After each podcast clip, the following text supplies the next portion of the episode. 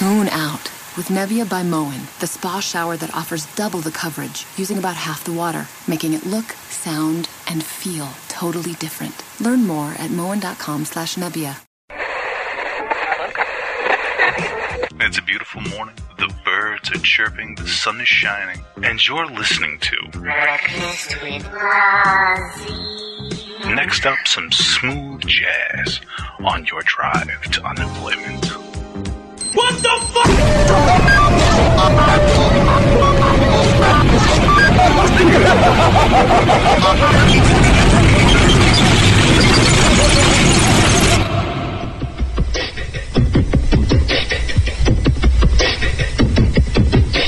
I know it's mean to say you're green, but you got to leave WWE. You're not fit to be the shit, so stay at home and make my grits.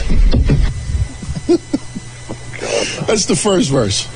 If anybody's looking for a new co-host for any radio show, I'm available. Good evening, wrestling fans, entertainment fans. This is Anthony of Wrestling-News.com. want to thank you very much for listening tonight. Oh, how I had no idea that the wrestling world was filled with atheists. Dixie, you are forgiven. Hi, ho, Kermit the Frog. I am the new GM for Raw.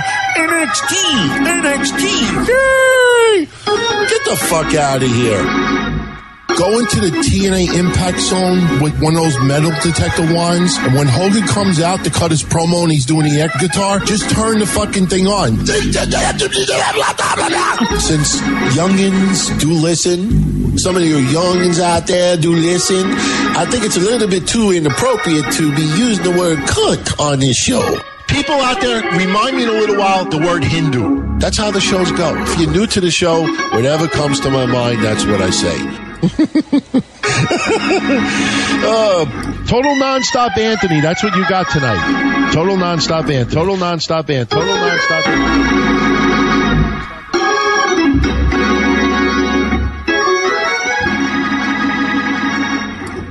You know what?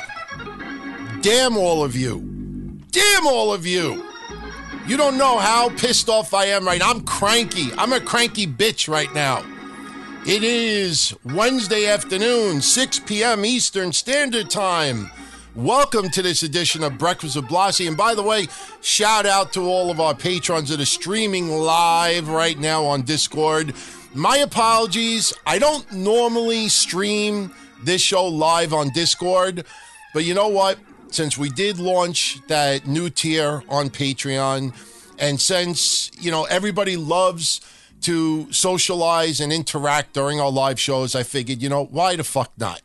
Let's do Breakfast with Blasi live on Discord from now on. Now, in the future, for all the upcoming episodes, I promise you, I will let everybody know on Twitter, on Patreon, hours notice instead of five minutes. So you could jump into Discord at a certain time and we'll have some fun. And yes, breakfast at 6 p.m. Why the fuck not? I've eaten eggs for dinner. I'm sure some of you out there as well. And we have a large international audience right now that are uh, just getting up. But damn all of you. You don't know how much you fucked my day up. You know, everybody that follows me on a regular basis knows that I'm on this really strict diet right now.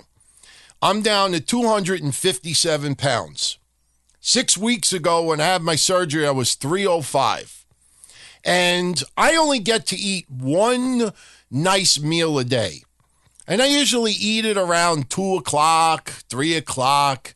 And that's where I have a majority of my protein. I have my vegetables or my salad and shit like that. So today, it was going to be sushi day. And I don't like raw fish. I don't eat sushi. What I eat is beef negimaki. I have edamame. I have vegetables. I don't eat fish. But I was this morning like, oh, today is fucking sushi day. I'm going to have a nice big beef Nagasaki, ne- Negimaki, whatever the hell it's called. I'm going to have vegetables, this, this, and that. Uh, my stomach is going to be nice and full. And then I'm going to do breakfast with Blasi, have a kick ass show, and go back to work. And then what happens? I opened up the opportunity for our patrons to submit questions and content for today's show. And when I open the fucking messages, question, question, question, question, question, question, question, question, question, and I'm like, damn, I only expected a handful. What the fuck? And then I go on Twitter and what do I read? Hashtag give WWE women a chance. And it's trending. And not only is it trending, you have Liv Morgan retweeting it. You have other women retweeting it. Give WWE women a chance. well, I got news for everybody out there. Do I like women's wrestling? Yes, I do. Was I, let's be honest, not saying it to pat myself on the back, but anybody that, that listens to all the shows that we do in our extended family with Soup, who is the one host that supported the first women's pay per view for WWE, who also said that it was going to sell out, have a decent show. Yours truly from day one. So don't say to me, I don't like women's wrestling. But all I know is that I have friend after friend after friend after friend after listener after follower after this after that. You go on social media, and over the last 12 plus months, WWE has screwed up a lot of the male wrestlers in favor of this faux women's revolution. You know, I do this week in wrestling history every week. And this week coming up is the anniversary of one of the WWE pay per views, and the women's match featured Trish Stratus, Victoria, Jazz. I don't remember who the fucking fourth person was. It wasn't Lita. But I look at that roster and I say to myself, you know what? Not for nothing. Sasha Banks, extremely talented. Bayley, extremely talented. Ember Moon, Charlotte, extremely talented. Ronda Rousey, I still say female wrestler of the year. You look at the overall, you know, 10 months or nine months that she worked last year. All right. But just because you got 20 women on the roster or 30 women on the roster and fucking 15 years ago you only had seven or eight you know, this idea, women's evolution, give W Divas a chance, give WWE women a chance. Motherfucker, your ratings are down into record territories. You don't know how many people that have turned around and said to me, Damn, every fucking guy that comes out and cuts a promo, instead of fucking showing anger, this is entertainment. This is suspension of disbelief. I know it's also PSA announcements and also supposed to be for good, worthy causes. And you help sick kids and you help breast cancer and you help women, you help this, you help that, you help this. But there are forms of entertainment that are designed for a male audience. There are certain forms of entertainment that are designed for a female audience. There are certain forms of entertainment that it could be 50 50, might be 48 52. And I'm not shitting on women's wrestling right now in any way, shape, or form. But this fucking, you know, this aura that, oh, it's my time, it's women's evolution, it's my time. when you fucking get 0.5 in the ratings because nobody gives a shit about your matches, I'm not going to say any specific names. What does that say? Oh, you know, I've been doing it for 12 years. It's my time. Oh, I've been doing it. It's my time. When you come out, I fucking, your entrance music sounds CD quality because nobody pops. So what I say is what I've been saying for a very, very, very, very, very I didn't say Dana Brooke, the hock, you did. Um, and you know what? Look, I'm going to be nice to Dana right now. Dana's not the drizzling shits. She's not. She just never connected. And if anybody really goes back far enough with me, I used to praise the stuff that she did with Emma in NXT. She's not bad. But just because you're doing it for seven, eight years doesn't mean that you deserve an opportunity. You deserve this. No. You fucking do your job and you get a. Why do you need hashtags to get over? I mean, when people are actually getting over and getting noticed and getting a buzz, you know, it happens organically. This shit needs to happen organically. Wrestling over the years with storylines with Austin and Rock and Wrestle this and WrestleMania and fucking other things and the Yes Movement and all this other stuff, it was fucking organically. You didn't have fucking Daniel Bryan going on social media and going, Yes Movement, Yes Movement. No, it just started on its own. And then he teased it. Every time the fans went, yes, yes, yes, he would go, no, no, no. And that would make the fans want to go, yes, yes, yes, even more. And they got behind him. Shit needs to happen organically. And to see after just all of the nonsense and all of the damage that has been done over the last 12 plus months because they went out of their way to build the first ever women's ma- main event at WrestleMania. And uh, it, Ronda Rousey deserved the main event spot. Becky and Charlotte deserved the main event spot. I said all along it should have been a three way, and I got shitted on repeatedly. But here's the thing now they're trying to start this trend, give WWE women a chance. What the fuck has been going on for the last years and years and years? You got tag team t- titles now. You got the main event at WrestleMania. And then I see Liv Morgan's tweet, and with all due respect, she lists like six or seven women that are not getting utilized the way they should right now. And I agree with her that they definitely deserve a little more TV time. But this idea of doing this whole hashtag and trend and this, uh, well, here's my solution, and I've said it for a while now. Instead of hashtag give WWE women a chance, how's about hashtag give WWE women their own show? Give them their own show. Don't put it on the WWE network. Do a USA Network special. Do a fucking Spike TV. Do whatever you want. Do do the fucking Fox Sports Net uh, special, and let's see if there are ratings draw or not. Let's see what kind of ratings they actually draw. And you know what the funny thing is?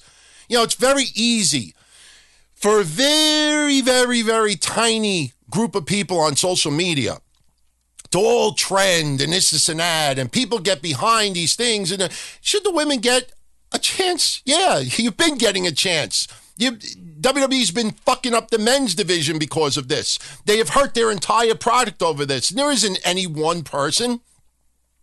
I've said for quite some time now Becky Lynch is not the face of the WWE, nor is Seth Rollins, nor is Braun Strowman, Finn Balor, or anybody else. There is no face of the WWE right now. You need larger than life stars because I hate to say it to Ring of Honor and MLW and all these other fucking matarazzas that have said in recent years, we're not sports entertainment. Motherfucker, unless the person in the ring is actually pinning that person legitimately and shoot fighting, no, you are entertainment. It is predetermined. All right. You are athletic. It is a sport. But at the end of the day, if the people in the ring are not literally pinning each other for real, you're entertainment. You're just a different form of entertainment. So you want to now, because oh, women have made their stance and it's my time, it's my time, it's my time, it's my time, it's my time. Look at Ember Moon two weeks ago. It's my time. It's now. It's this. It's that. I'm here to make a difference. Two weeks later, jobbed. That's WWE's fault. It's not Ember Moon's fault. The IIconics, you think they deserve to be tag team champions? Like I've said many times, if they weren't from Australia, I don't think they'd be on the roster right now. I wonder how many employees of WWE who are from different countries. I don't know if they've stood stood in front of the mirror at one point in their hotel room and said, you know, if I wasn't from blah blah blah blah, mate, if I wasn't from blah blah blah blah, oi, if I wasn't from blah blah blah blah, hey, if it wasn't for blah blah blah blah blah, would I be on the roster right now? I don't know if they understand that a lot of people that, that are overseas talent are on the roster because WWE wants to have a representation from all walks of life. That's their choice. That's their decision. The ratings are in the record territories. With all due respect, Liv, that list of people that you listed on your page, do you think that any of them on there are actually going to boost the ratings substantially? It's not their fault. This is WWE's current product. They have fucked up their product because they wanted to push a certain agenda. They wanted to force it instead of letting things happen organically. And no, a trending hashtag is not happening organically. All right. When you have a certain number of people going to autograph signings, and you have a certain number of people going to house shows, and you got a certain number of people on social media, and all they're doing is shifting who they really follow and who they really want to get behind, and the causes of this, this, and that. But at the end of the day, your revenue is down X amount of dollars. Your house show attendance is down 20, 30%. The funniest thing that I read two weeks ago and last week was like, hey, you know, Roman Reigns, now he's he's he's on SmackDown. And, you know, what's gonna happen with the ratings on Raw? And then last week, oh, Roman Reigns is coming back on Raw. And the reason why they're doing that is because they think it's gonna spike the ratings because Roman Reigns being off Raw is now gonna what does Roman Reigns do for the the, the ratings on SmackDown last week? The week before? Punching Vince in the face the following week, bragging about punching Vince in the face. And I tell you, Jason Powell, I always call him Goofy Powell. Somebody brought this to my attention. I got to give the man credit because I said something yesterday on DTKC Show Extra. And look, I love my calls, Kev Castle. But I listened to Kev Castle from 10 years ago. I listen to him now. And he is he is very careful with what he says. All right, the days of talking about Goldberg's don't get the gay arm arm around the band Goldberg tattoo, they're long gone. And that's because we've all grown up and changed. But even with discussions, the Roman Reigns video package yesterday, as human beings, we're all happy that this guy came back from cancer. I root for the guy. I've said repeatedly for the last bunch of weeks that they're not using him in a way that angers me right now. I'm glad that he's back. For himself, for his fans, and everyone else. I'm not mad at Roman Reigns right now. But when I watched that package yesterday and I saw the spliced in crowd reactions that did not take place at the times where it said that it did, and I hear crowd noise and massive cheers where I know at that time it was not the case, and then they're doing this whole big vignette package. That should have aired the week before WrestleMania. When that aired yesterday, I joked on DTKC Show Extra on Patreon, and I said, you know, not for nothing. After I watched that that vignette, I'm kind of like disliking Roman Reigns again. I'm like, what was the purpose of that vignette? All right, I understand you want to do vignettes for every single person who's in the Money in the Bank ladder match. You have Ali in a Nike type commercial. You know, follow the light, follow the light. You know, if you really want to see something fun, you know, take a little light and, you know, if you have a cat, like the little fucking red, you know, those pen lights or whatever, zoom that on the wall and watch your cat run after it. And if you want to have fun, you know, have a bunch of mouse traps on the opposite side of the room and just let the light go all the way to the mouse traps and watch what happens. Make sure you videotape it on YouTube. Not. People get so triggered when I make jokes sometimes. Anyway, I watched that vignette yesterday and I'm like, you know, after watching this, I kind of like I'm annoyed at Roman Reigns again. I'm being reminded of how he was goddamn forced down our throat for years and years and years. They didn't let it happen organically. So, what does Goofy Powell say yesterday? The Roman Reigns video package, a well produced video, but the last thing the company should be doing is reminding viewers of how dominant he's been and how long. It's times like this when I wonder if they secretly want half their audience to dislike him. That's what he wrote about Reigns yesterday. And I was like, Minga, that's exactly what I said on the show. I honestly thought Kev was going to feel the same way, but you know, just taking the uh, you know the light route. No, no, no, it was good. It was good. Hey, that's his right to his opinion. But man, you know this whole thing about this women thing. Give them their own show. And you know what was funny? I don't think a lot of people were prepared for the women to get their own show. Because the minute I put that out there, within 10 minutes, I got three messages online and a couple of emails of people saying to me, well, you know, not for nothing. If you give them their own show, then it gives the impression that they're not able to hang with the boys, and that's kind of sexist. Blow me. Blow me. I'm seriously. If I had view, webcam right now, this show would be TV 14 if you saw what is whipped out right now. Blow me. This idea that you create a hashtag and you try to get all of these young fans or these people that are easily influenced, you know, and oh, we're going to start this trend and we're going to get WWE to do this, and all the women are going to be on the team. Good, give them their own show. Take all the men off of TV. Let's see what kind of ratings they actually get. At the end of the day, this is an entertainment business. They have stockholders, they have advertisers. They don't have charities where, oh, they make all their money on charity and causes and this and that. No, you have investors. As much as people hated the Saudi Arabia deal, you see what happened with the stock market? I mean, look at how much money WWE has made because of the deals with this um this the the Saudi Arabia deal and the TV deal. The stock market reflect that's business. Did you ever see the stock market go up because oh give Divas a chance? Oh look what we do in Make a Wish. Oh we did this whole thing for breast cancer. Oh we showed up at all those charities and causes are great. I have donated to m- many of them myself.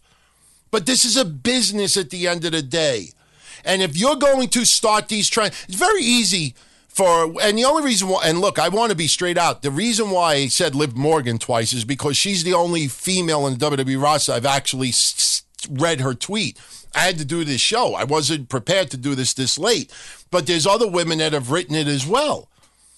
And the thing is, it's very easy for people who are working there that don't have to worry about the stock going up and down. As long as their checks are being given to them, that's all that matters.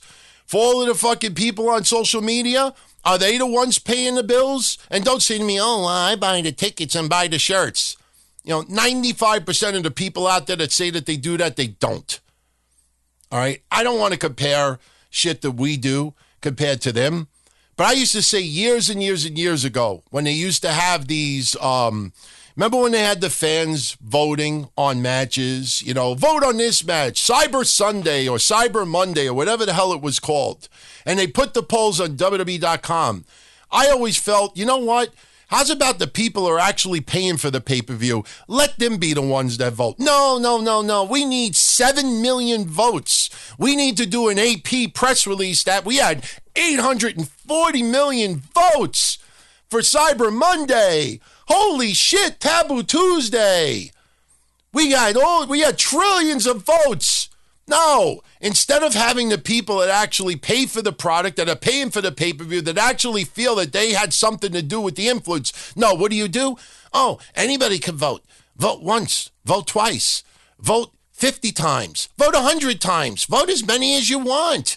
You know, and then, oh, we got 85 trillion votes.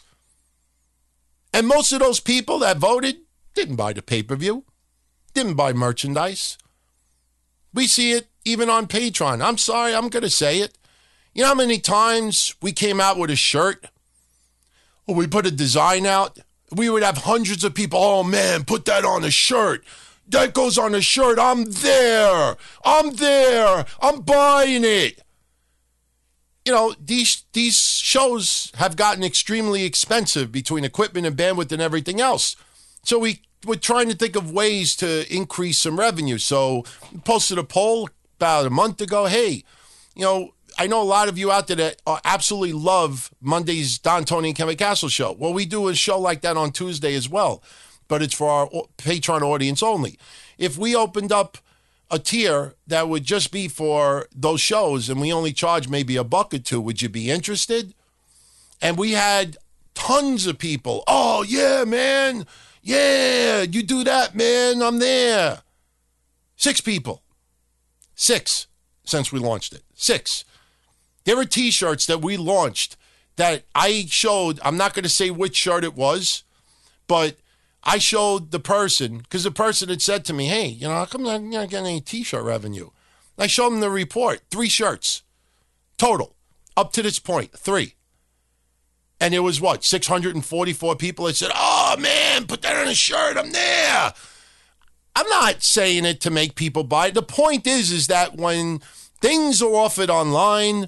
You know, it, you get all of these people that want to be influenced, that want to take part. They want to feel like they're part of a cause. They want to feel like worthy. They want to feel like they're part of a movement. They want to feel like they made a difference. They want to make it feel, feel like they made an impact. But at the end of the day, they invest nothing. Nothing. They invest nothing. And the, the worst part about it is when they see something they don't like on TV, cancel WWE Network hashtag. Cancel this. I hate this. I'm done. I'm not watching anymore. And then the best part is these fucking jerk offs. A couple of months ago, I don't remember exactly what happened. There was two fucking jerk offs in particular on social media, had tons and tons of followers. Posted a screenshot. I unsubscribed. I've had it. I'm done. WWE did something. I, it might have had to do with Saudi Arabia. I think it did have to do with Saudi Arabia. I'm done. Unsubscribed. Got like 11,000 retweets and likes. And what does scumbag yours truly do? Oh, look, everybody. Look what I found a Google image search. I found this. This was posted 11 months earlier from some other person. It's the same goddamn photo. Well, guess what? Tweet down. Last week, Solomonster's page. You know, eh, just to show you like how people do ridiculously stupid stuff like this. Is an Eddie Guerrero page. And this person writes, Hey everybody, look at what I found in the store today. And it's a picture of two Coca Cola bottles. One says Latino or, or Heat or something, and the other one said Eddie or something like that.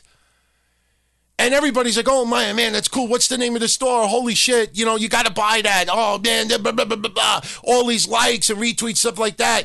Google image search. Boom. Three years ago. That's where the photo came from. All of these people on social media, majority of them are bored.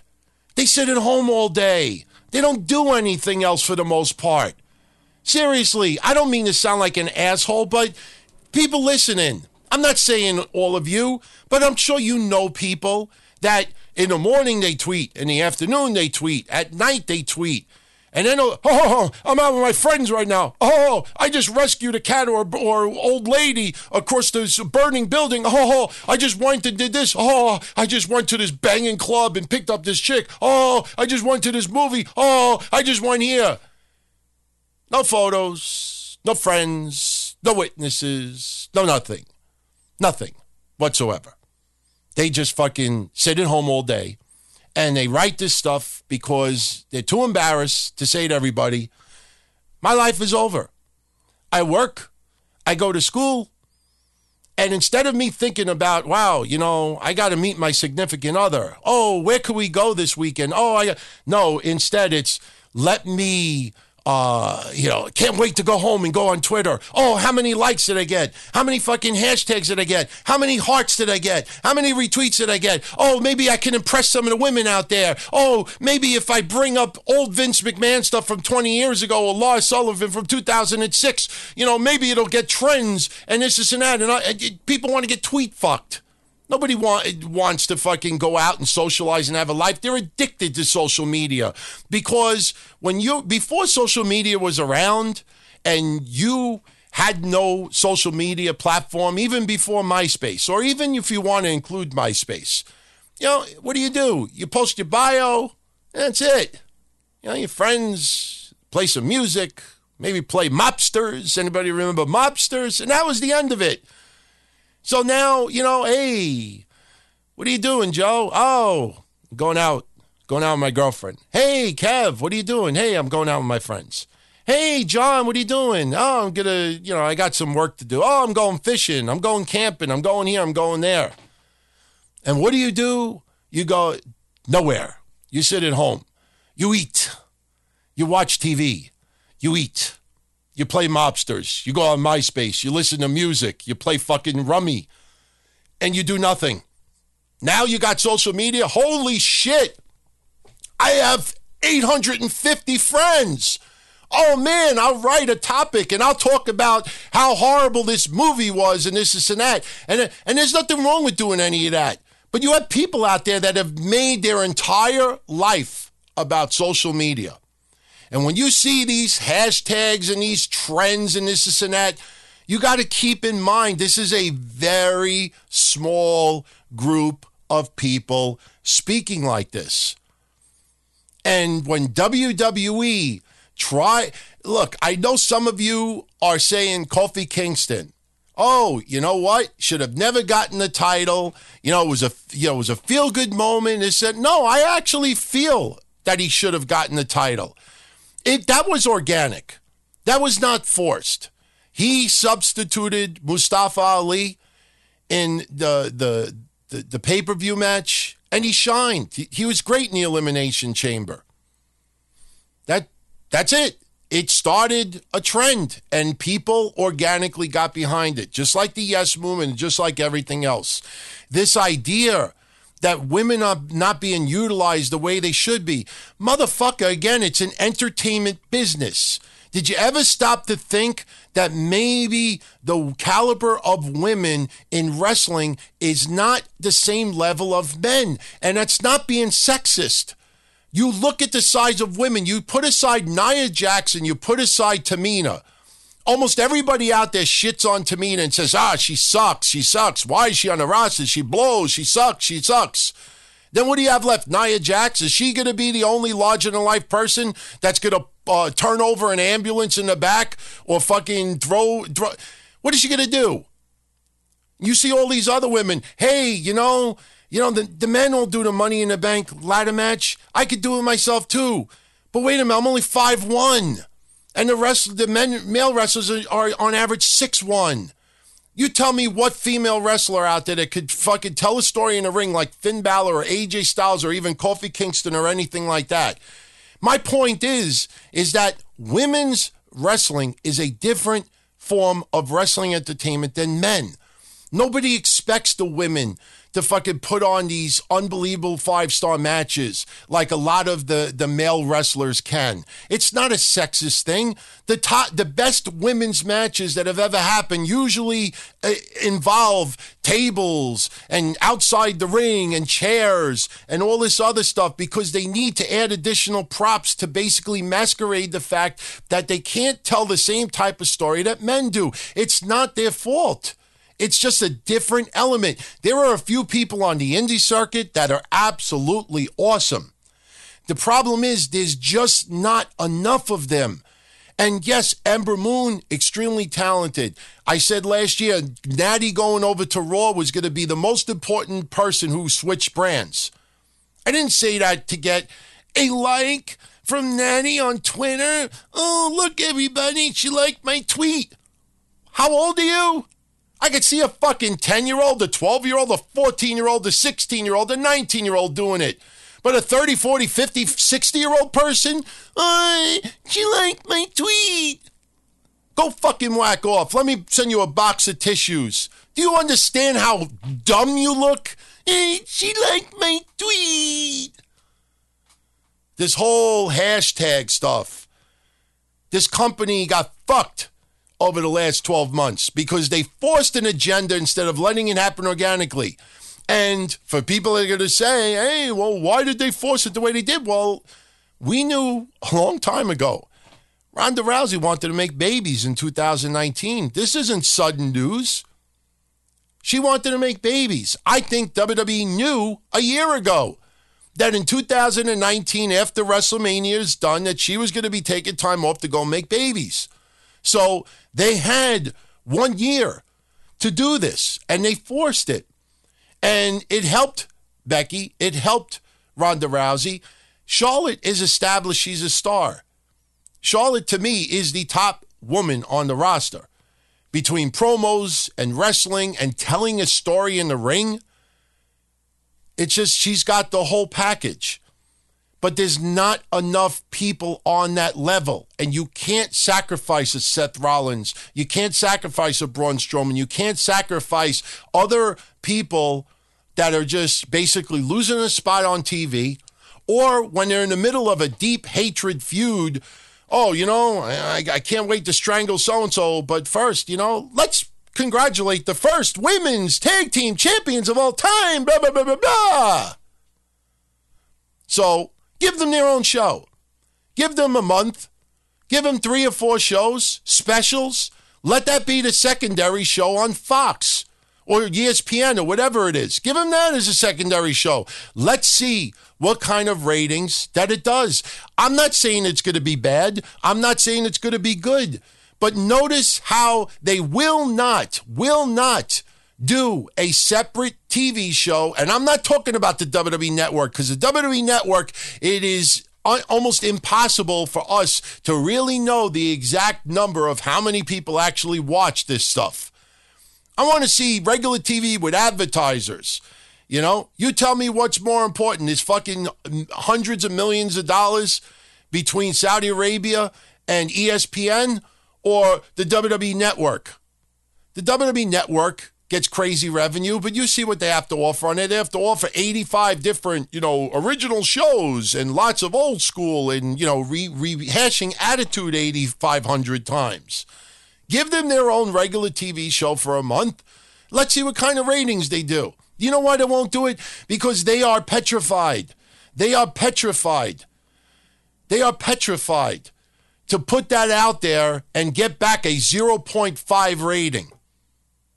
What does that do? Could you imagine after everything that went on, if they gave it a TV show with a regular ratings and it got piss poor? What do you blame it on? Okay, here's the chance. What do you do? What do you do? So, for everybody out there that's reading this hashtag, and that's why I said I wasn't even prepared to talk about this today. I expected to get into some questions, talk about one or two things, and get out of here. And trust me, everyone, I'm not mad. I'm a little bit, you know, energetic right now because, you know, I'm still in work mode. And, you know, I'm kind of angry because I was so looking forward to my sushi dinner today. And because of all this other shit that ended up, I couldn't even order, my sushi. I had to prepare so late. I had turkey. I had a turkey sandwich today. I waited all day to fucking have my beef negimaki and vegetables. And because of this fucking give women a chance and fucking all this other shit, I ate turkey. I hate turkey. It was the only thing in my refrigerator. I had turkey with, and I fucking and didn't even have lettuce or tomato. I had to put eat it with pickles. So yours truly is a little bit annoyed right now. But no, seriously, I'm all for giving the women a, a chance. Again, I was the most supportive of their first pay per view before they even announced the match till after it was done. And all the proof is there. So please do not think that I am a hater of women's wrestling. I'm not. But again, you know, there's some forms of entertainment and sports that women cannot do as good as men, and men cannot do good as, as good as women. We are different types of human beings, different forms of entertainment. There are different, you know, uh, limitations. There's just, it's science also. It's science. Look at the controversy about that school. I don't remember if it's a high school or a college. Recently, there was a school and they had these big running competitions. And you had these women that have trained for years and years and years to basically have a future in running. And they finally had this competition in like junior or senior year of high school. And then you had a guy that said he was transgender. So they let this guy enter the women's running and he blew everybody away. And what did all the women say? Oh, that was unfair. Motherfucker, three months ago, you were on Twitter fucking talking about transgender should be able to, if a man wants to be a woman, he should be able to be a woman just like any one of us. Just don't run against me in a tournament. So I'm just saying, everybody, you know, you want to give them the chance. Let's see their true worth. If they draw great fucking ratings, then that gives a signal to the men. You know what? We need to up our shit a no- an extra notch. And don't you realize also, and this is probably the most important point I can make about everything I just said. And trust me, I didn't think about this beforehand. I'm sorry if it's not polished, but I didn't think about it. I didn't write bullet points. I saw this literally a half hour before I went live.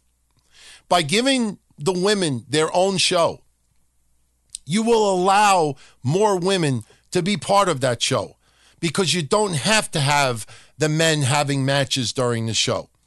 And at the same time, because the women have their own show, you allow some additional male stars or even young guys or people that they can't seem to fit in on TV that gives them the opportunity as well. An additional show will actually give other people more some airtime.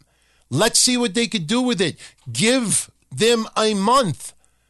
My God, and the questions that so, some people sent me in this week, somebody brought up a TV show from 2013, I think it was, or 2009. I remember what it was. I'll get into it later, but the show lasted two and a half months on ABC, and then they canceled it because of low ratings. Put the women out there, and let's see what kind of ratings they do. If they fucking kick ass and they blow it out of, out of the park, then you know what? Okay, you know what? Now we could truly see how big women's wrestling is, how important it is for our product. But if you fucking put it out there and it, and it gets horrendous ratings, I'm sorry. I'm sorry for everybody out there that wants to write that hashtag and is so passionate. And there's a lot of people who have their heart in the right places.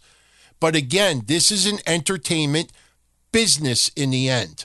Sorry, just because y- you have certain types of movies, there are movies that uh, give the male adrenaline adrenal rush, adrenaline rush. All right? You see some types of movies that are made because women want to go see them. So I'm just saying, give them their own show and let's see what their true popularity is. Instead of this fucking hashtag stuff, instead of this, let's trend this, or if you don't like this, then you're a hater of women and this, this, and that. Bullshit. Bullshit. I like entertainment. There are certain forms of entertainment that I like watching men do. I know that doesn't sound, you know, the best it could, but there are certain forms of entertainment I like to see men perform in. There are certain forms of entertainment I like to see women perform in. I know everybody on Patreon is starting to haze me a little bit. You understand what I'm saying? Seriously. I don't know. Anyway. Big shout out to NSM Torres, my friend. Shout out to your girlfriend as well. She treated him to a whole like bunch of Patreon months, you know, subscribe for a bunch of months. Very cool girlfriend you have there. I wish you would do that for me.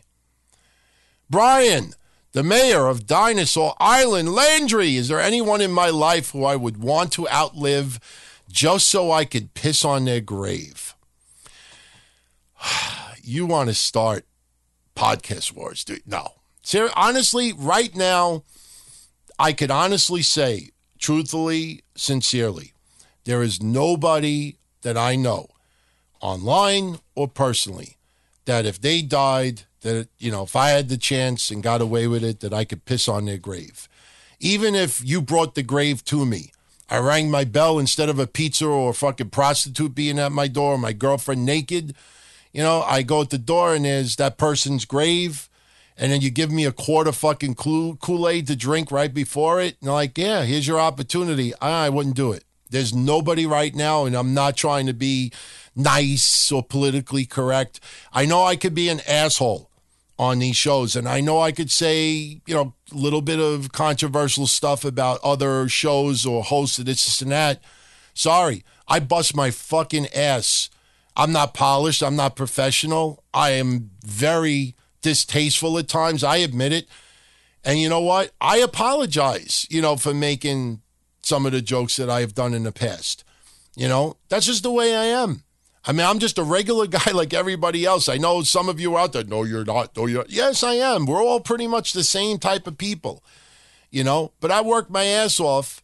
It doesn't mean that I'm great at what I do, you know. But I still work hard. I put in a lot of hours. I don't fucking act lazy. I don't fucking depend on other people. I try to do the best that I can. I try to put 110%.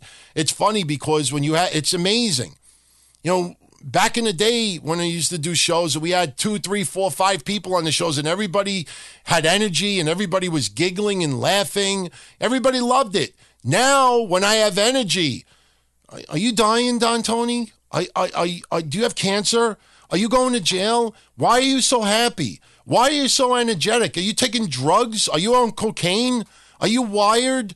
Take too many Vicodins? You become an alcoholic? Why are you so? Because just trying to have fun, trying to have just some energy here. Don't take half the shit I say personally. But seriously, I, I say it all the time. Everyone, I'm sorry. I'm not going to name, yeah, all the meth, right? I, does meth really make you wired? I thought meth always turns you into like a zombie. You know? I'm not even going to go there with jokes. So I, I, I'm not falling for that. I see where you're going. No, I don't smoke weed. The hock. I smoked weed only a couple of times in my life. I can't smoke weed. I don't like it. It gives me a headache and it gives me uncontrollable munchies. All right. Somebody, I told this story before. I'm in a lot of pain. Everybody knows my car accident from 99 almost killed me. All right. The only reason why I was even able to do some indie wrestling stuff for those years is because I was zooted out on painkillers. You know, it just, not during, but before and after, because I couldn't even walk. I was like almost crippled. That's how much the pain was. But, you know, I had to take painkillers. I didn't abuse it. I took what was prescribed, but if I wasn't on that, I couldn't do half the shit that I did. I tried to fucking try to have a normal, you know, active life, and I realized very quickly, you're you're fucked, motherfucker.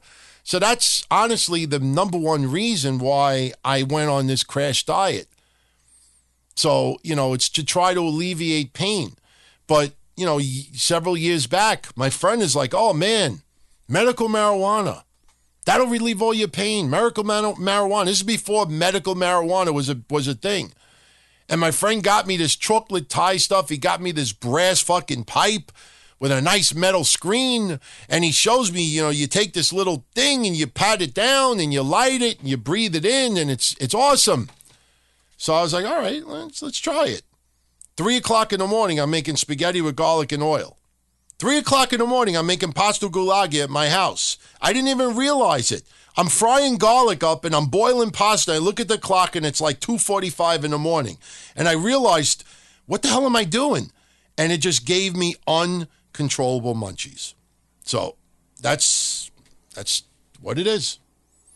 So I don't do weed. Uh, shout out to our new and returning patrons David Parada, Miguel Ruano Herrera, Oliver Allen, Zach Spudamore, Gavin Lynch, Liam, Brandon Jones, Raymond Pagella, and Brent Stellander. Anybody that signed up over the last two days, you know, I shot you out the following week. I just wanted to make that clear.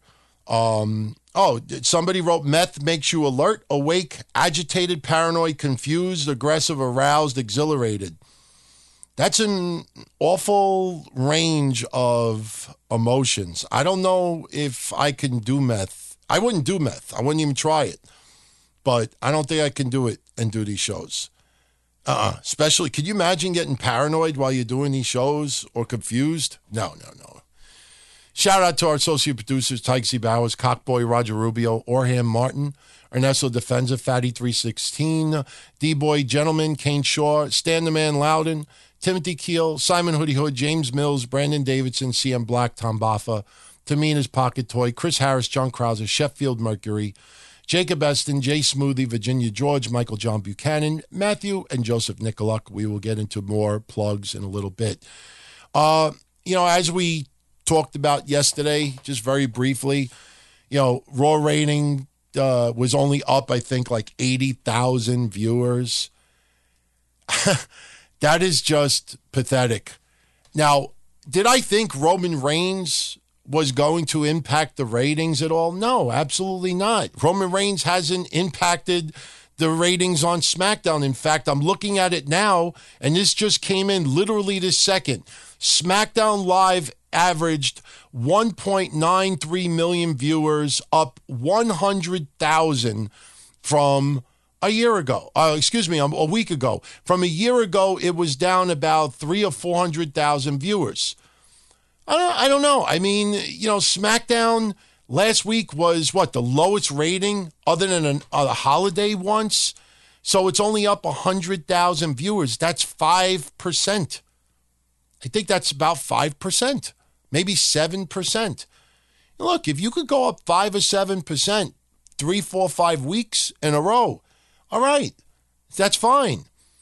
You know, but I mean, if last week was the lowest Raw in the history of Raw, you have to go up a little bit. Otherwise, you're going to break the record you just set for the lowest rating. I mean, when you actually look at SmackDown's rating this week and Raw's rating this week, they're still in the top five of the lowest rate ratings in the history of the shows. That's how you have to look at it. But again, I've said this for quite some time now, and I'll continue saying it. I invite anybody to go look at last year's ratings. Focus more on Raw, and you will find a certain point in the latter part of the summer, if I remember exactly, you will find a point where you will start seeing a steep, steady decline in the ratings. And when you actually go back and you look at the pay per view that occurred right before that, that was the pay per view where it was, I think, Braun Strowman and Roman Reigns, Hell in the Cell. Was that the one when Mick Foley was a special guest referee? And it ended in a no fucking contest because Brock Lesnar got involved. Now, just think of the build. Mick Foley, who I fucking love to death. Mick Foley and these skits and vignettes and wrestlers and history every week. Hell in a Cell changes you forever. Hell in a Cell, Hell in a Cell, anything goes. It's brutal. It's this, it's that, it's this. And you end in a no fucking contest. Whoever brought that up, seriously, if they are really truly a fucking WWE fan, make that motherfucker climb on top of the cage, take the fucking script that that person wrote to have that as a finish, put it on the table, and let Undertaker throw him off the top of the cage and let him fucking land shoulder first on the table onto the fucking goddamn horrible script that that was written. This is entertainment. When you go to a movie, we like Spaceballs. Uh, Spaceballs is one of my favorite movies of all time. I show it to my girlfriend. My girlfriend's like, this is god awful. This is the drizzling shits. I'm still a fan of Beavis and Butthead. We were talking about it yesterday. People were trying to stump me on Discord, like just showing me like s- still photos of an episode, and they wanted me to say what episode it was, and I think I got it every single time. I play it on TV. My girlfriend's like, you know what? I'm watching fucking ID channel on my tablet. Y'all fucking watch Family Guy, and she's like, I'm gonna go in the other room. She cannot stand it. Those shows are horrible in almost everybody's eyes, but they're so bad that they're funny. When you go to a movie, when you go to a Broadway play, you want to go and you want to be entertained to the max. You want to feel that everybody there not only put in their best effort, but you want the storyline to be great. How many movies in the past have gotten like garbage ratings on Rotten Tomatoes and the person that's in the movie actually acted good, but the storyline and, and the premise of it was god awful? So it doesn't matter how great somebody acts. If the story is god awful, if things don't make sense, when you got three fucking Matarats females on the WWE roster on Monday getting these invites that are in their hands for about five minutes and they don't smell peach until two minutes later, and then they're fucking looking and they're like, uh, why is this Lacey Evans? How dare she tell us to go to the ring? How dare she tell us to dress like this? How dare, who is she to tell us what to do? And you go to the ring. I'm, it's not their fault. This is what WWE wrote. This is god awful shit. You got fucking Roman Reigns, uh, excuse me, um, Braun Strowman throwing Sami Zayn in a fucking bin. Oh my God, they killed him. Oh my God, he's dead. How could he do that? Less than 24 hours later. Uh, uh, uh, and he fucking is on SmackDown fighting for the title. As I said yesterday, I'm a huge fan of Lars Sullivan. He is a throwback. That guy should have a manager. Paul Heyman would have been perfect for that guy. Lars, why was he on Raw Monday? Think of the storyline. Think of the storyline. There was no wild card announced. There was no Raw wrestlers could show up on SmackDown and SmackDown wrestlers could show up on Raw. The only announcement was Roman Reigns was going to show up on Raw because he had unfinished business. So now, when we heard that, what was the thing we the first thing we thought? Oh, Drew McIntyre. But why is it unfinished? Okay, whatever. There was no announcement that there's wild cards of people go over there. Why was Lars Sullivan on Raw? Was he there to attack Roman Reigns? No. Why was he there? Why were other people there? Now, to have Elias and Shane there, it made sense because they wanted to follow Roman Reigns and attack him. But again, Lars, I know it sounds minuscule, but and this is not his fault, but I'm just saying with WWE, why was Lars on Raw Monday before that announcement was made? Did he show up the the Monday before? Did he show up the Monday before that? Just actually take a step back. You could I could throw example after example, and the best was yesterday. I was surprised at how many people get angry at me. On DTKC Show Extra, I played Michael Myers music in, in the beginning. Actually, I played the theme song of the Hit Squad, Monsta Mack and Mafia. All right? Fucking the Hit Squad. Remember them from the Indies? They used to have this awesome theme music that had Michael Myers music in there. And I played it yesterday. And why? Because Kofi Kingston did his impersonation of Michael Myers last night. You had Sami Zayn hit three blue thunder bombs in a row. The first one, it's, it was like a bad horror film when fucking somebody shoots Michael Myers and he goes down. And the ref, one, two, Michael Myers, excuse me, Kofi gets up. Oh, no, no, no. Hit another thunder bomb. And I'm getting to where some of you, are, I know some of you right now are saying, oh, well, that's not Sami's finisher. It's not Sami's finisher. It's not Timmy's finisher. I'll get to that. But Sami Zayn hits the second blue thunder bomb fucking sh- shot Michael Myers in the head this time. One, two, gets up. And two thunder bombs. You know, you take the first one, you're startled. You take the second one, you know, the first one still hurts. So the second one really has got to do something to you. By the third one, you should be fucking history. So what does Sami Zayn do? Hits the third one. One, two, kicks out. And then what happens? Kofi Kingston hits the 959. What's the 959? That's what happens when there's no overrun. And it's now 9:59 p.m. and you just had Sami Zayn hit three fucking blue thunder bombs, and now fucking Kofi Kingston's got to hit one finisher, a fucking kick to Sami's shoulder, he gets pinned.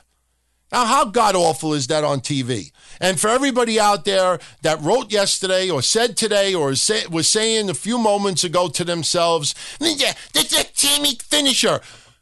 Do you have any idea how many matches Seth Rollins won in the past year without using his finisher? Have you watched an AJ Styles match closely and noticed that sometimes they don't use their finisher. I could name you a dozen wrestlers on the WWE roster over the last year that won matches without using their finishers. So don't give me this, uh, with Sami, they don't use the finishers. That, the way that was written yesterday, that's god awful. That is fucking terrible.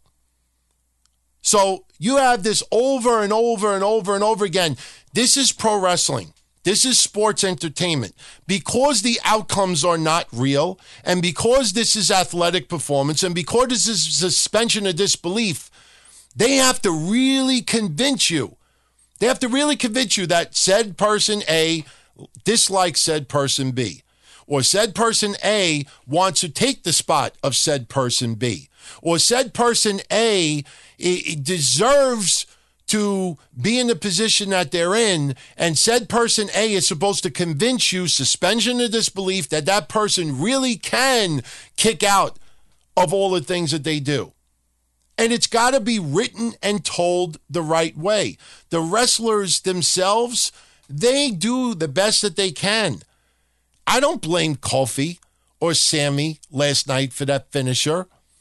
It's it happened at 10 15, uh, 959. They had to go off the air. They had to come to an abrupt end, and that was god awful. One kick, Sami Zayn out. One, two, three. This is the shit that we're all going through. And you might think it's nitpicking right now, but again, when you look at house show attendance down 35%, it wasn't up last year. It wasn't up the year before. There's been a steady, steady, steady decline. Not as steep of a decline in other years, but there has been a decline. And I don't know about other shows out there All I know is that we have been saying for several years now that the ratings are going down. The ratings are going down. The revenue is going down. The man has the top selling shirt. Have you seen the revenue for the quarters last year when she was top merchandise seller? What does that say? But, but she was number one. And I'm the most beautiful person on my block. I just happen to have the only house on my block. I mean, you need to build on this stuff. You had the women's fucking revolution. Where are all of these women that are now WWE fans? Maybe there are more women WWE fans, but maybe at the expense of a lot of male WWE fans. I, I don't know. I don't know the answer. Pay me. Let a federation pay me, and I'll try to come up with the answer. The thing is, is that you again, you can't fall for this fucking hashtag stuff. It is a very tiny audience out there that will whine and complain and insist that this agenda gets passed or this person gets a push or why doesn't Dana Brooke get a spot and Kofi should get this and this person should get that and this person should get this. And when you look at all of the things that people bitched about over the last three months, the only things that I can honestly say that were deserving was Becky Lynch being in the main event at WrestleMania, Kofi Kingston getting the title all right. Seth Rollins, obvious, but you think the IIconics should be in the position they're in? Look what they did to the women's tag titles. How come you're not pissed off about that? Everybody out there that's talking about the women. Why aren't you irate the WWE? Because you don't have the balls to insult the IIconics. You don't have the balls to, because if you insult WWE, you're insulting the IIconics. Why? Because they cut a promo? I told you, you could have a fucking Al Qaeda member go on TV three weeks in a row and fucking the first time he comes out there and fucking does something and says something, everybody look at him like, no, no, fuck off my TV. The second week he comes out there, does the same thing again. All right, some people who want to be dicks will fucking chant chant it with the person. By the third week, they realize, oh, this is leading to to a chant. That means all of us have to say it too. Soon, Sami Zayn is going to come up with a fucking opening sentence or a sentence or a final catchphrase. And at the very end, he's going to be about, he's going to just about say it. And then you're going to hear a, a huge number of the crowd repeat it. Why? Why? Sometimes you hear them repeating stuff and you say, so why are they repeating it? Because they want to be part of the show. Just because you got a tiny group of people that are going, iconic, that means they're over? Come on. If they were that good and that over, then why have you had the smoke and mirrors tour since they won the belts? Peyton Royce wrestling singles matches, getting pinned. She wins, but it's a main event. They have done nothing with those belts. And the funny thing is, Mish and I on Breakfast Soup said a couple of weeks ago, you watch, they have a tag title match on the pay per view, which they haven't even been advertised yet. That shows you how great that, that, that you know, tag team division is. You know, they'll probably defeat the fucking Asian pirates. So, anyway, let's get into some questions. And, you know, before that, and by the way, these questions are awesome because now I might have indirectly answered some of them as I was doing some of these rants because, you know, I wasn't prepared to talk about some of the stuff that we talked about. But, Shout out, shout out to Stell, Rob from Nashville, Tony, Michael, Rhino, Bad Boy Nico, Paul Convoy, Daniel Williams, Dan Hayes Valdez, Justin Rebstock, John Miller, Mark Redmond, John Steck, Andrew 914, John Coffey, Zach Spoonamori, Jerry Stewart, Magic Johnson, Paul Woods Jr., Rich Maharg, Adam Demoy, Diogo Nobre, Johnny Marin, Brandon Foley, Switch Babe, Courtney Summers. By the way, got to check out our podcast. It's pretty damn good. You can find a link on my Twitter. Chuck Lentz, Michael Westfall, Billy Taylor, Nico Time, Asano Hashmi, Brent Webster, Aaron Walker, Aaron Kloss, Out in here, Anthony Smith, James Gruesome, Mark Israel, Jeffrey Collins. We'll get into some more shout outs of our associate producers in a little bit. As you can hear, for those who tuned in last night, the DTKC Show Extra, I have my voice back. I lost my voice at the very end. You know, after that happened last night, I coughed up a storm and I just took a step back and I was like, yeah, I did five shows last week. Plus, I worked five days and all I did was argue on the telephone. And then, you know, I have my girlfriend that I have to fucking talk to. And then I got a mother and I got to fucking yap, yap, yap, yap, yap, yap, yap, yap. I should be talking like, you know, like a frog right now. I'm shocked that my voice is back. Anyway, uh, let's get into some questions. Cool shit. Brian BK, do I think I can go one month without talking about race? Just as a challenge, because not too long ago, I actually was pretty good in the challenge of not bringing up Trump. For the most part, if you notice, I've eliminated 98 points of, of discussion with Trump. Yeah, I will.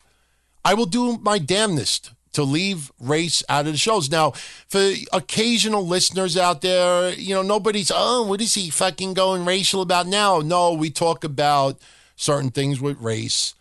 You know, look, I'm sorry when I said the IIconics before, you know, if they weren't from Australia, I'm sorry, Australia is not a race, that's a country. So, did I get my mother in law gift? Burritos asking me. Yes, I did. I got her this little flower floral bouquet. It's actually really nice. I wanted to get her like this really nice plant. The problem is, is that my girlfriend's got three Yorkies and they like to jump up and eat anything.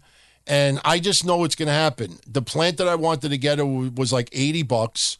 I would have bought it.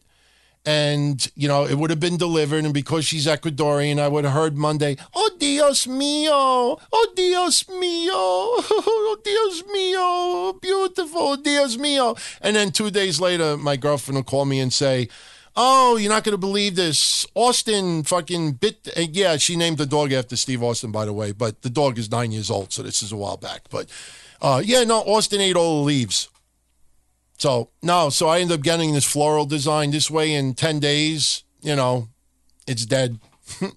the the flowers that is.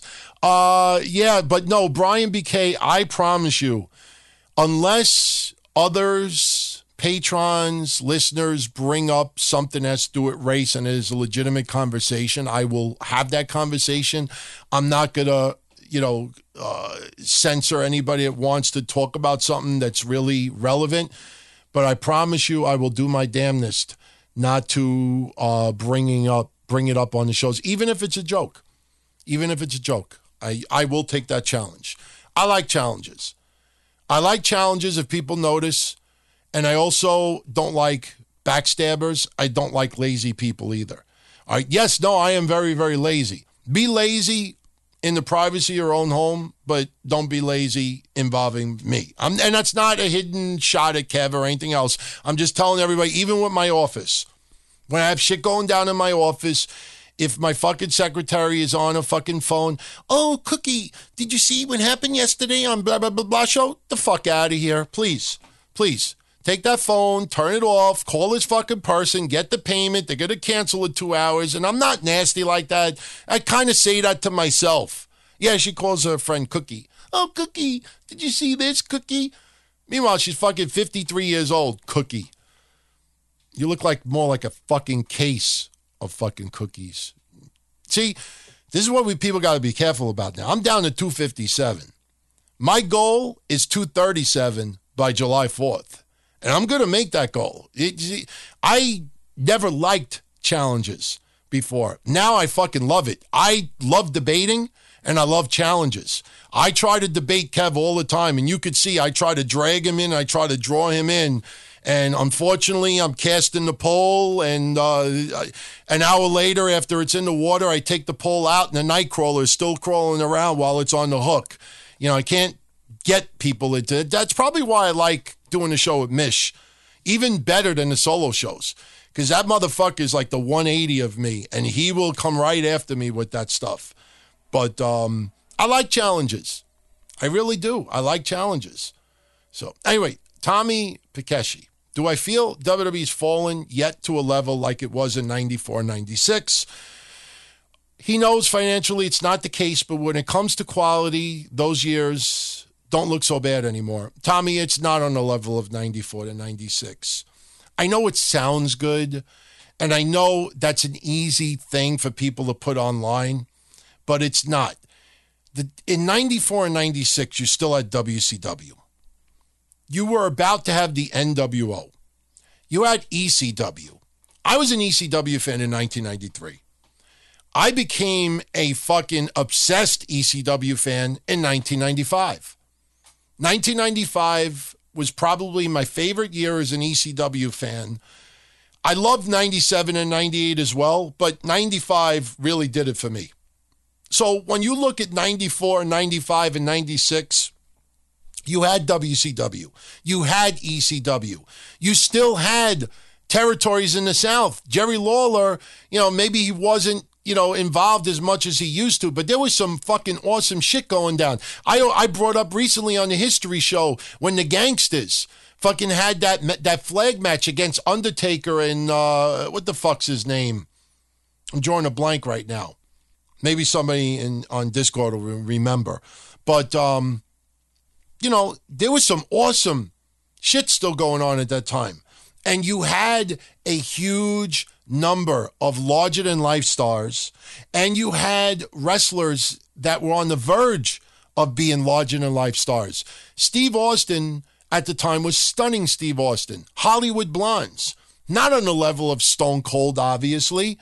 And yeah, he had fucking, you know, the ringmaster in the midst of all of this, which was god awful. But still, the Hollywood Blondes was awesome, but it wasn't selling out buildings. So you had so much goddamn talent that could jump ship. And then the Monday Night Wars, that led into some awesome, awesome years. You look at now, look, AEW, I'm probably more supportive of them than anybody in the inner circle over here. I actually have no problem with some of the business practices of Conrad. People want to pay the money, good for them. So AEW is definitely got momentum. But when I look at the roster, I don't know if you're going to get a Jericho or I, am not talking about Jericho now. I'm talking about Lion or, you know, uh, Pegasus Kid you know, you're not going to have a young Eddie Guerrero or a young Jericho, a young Benoit, or maybe a young Malenko or an up and coming Rocky Maivia or, you know, Cactus Jack, you know, turning into Mankind, turning into Mick Foley, Dude Love mixed in with that. You're not going to have fucking Steve Austin, Undertaker still, Hogan, NWO, Ric Flair, Sting, Goldberg. You look at all of that. Yeah, you got Kenny Omega. And you get the Young Bucks. And what else? Seriously. And that's not a shot against AEW. I'm just saying if you actually take the rosters of the wrestlers from 94 to 96 and you look at it now, it's not the same. It's not even close. If you would say to me now, would I rather have right now or 94 to 96? I'll take 94 to 96 any day of the week. The ECW stuff in 95 was enough for me. Did we excuse and ignore a lot of attention to detail and storyline stupidity in the Attitude Era because of the product being so good? No, no, didn't ignore attention to detail at all. When writing is great, not every little thing has to be perfect. But when writing is bad, some things have to be near perfect. And that's the problem. You can't fucking just wing stuff. You can't just do things to keep making statements. Look, if WWE had uh, top ratings on a momentum, nothing negative going on. Yeah, you could sneak in a fucking Nicholas as a tag team champion. You could sneak in the fucking IIconics and uh, Hawkins and Ryder fucking having a uh, an extended tag run.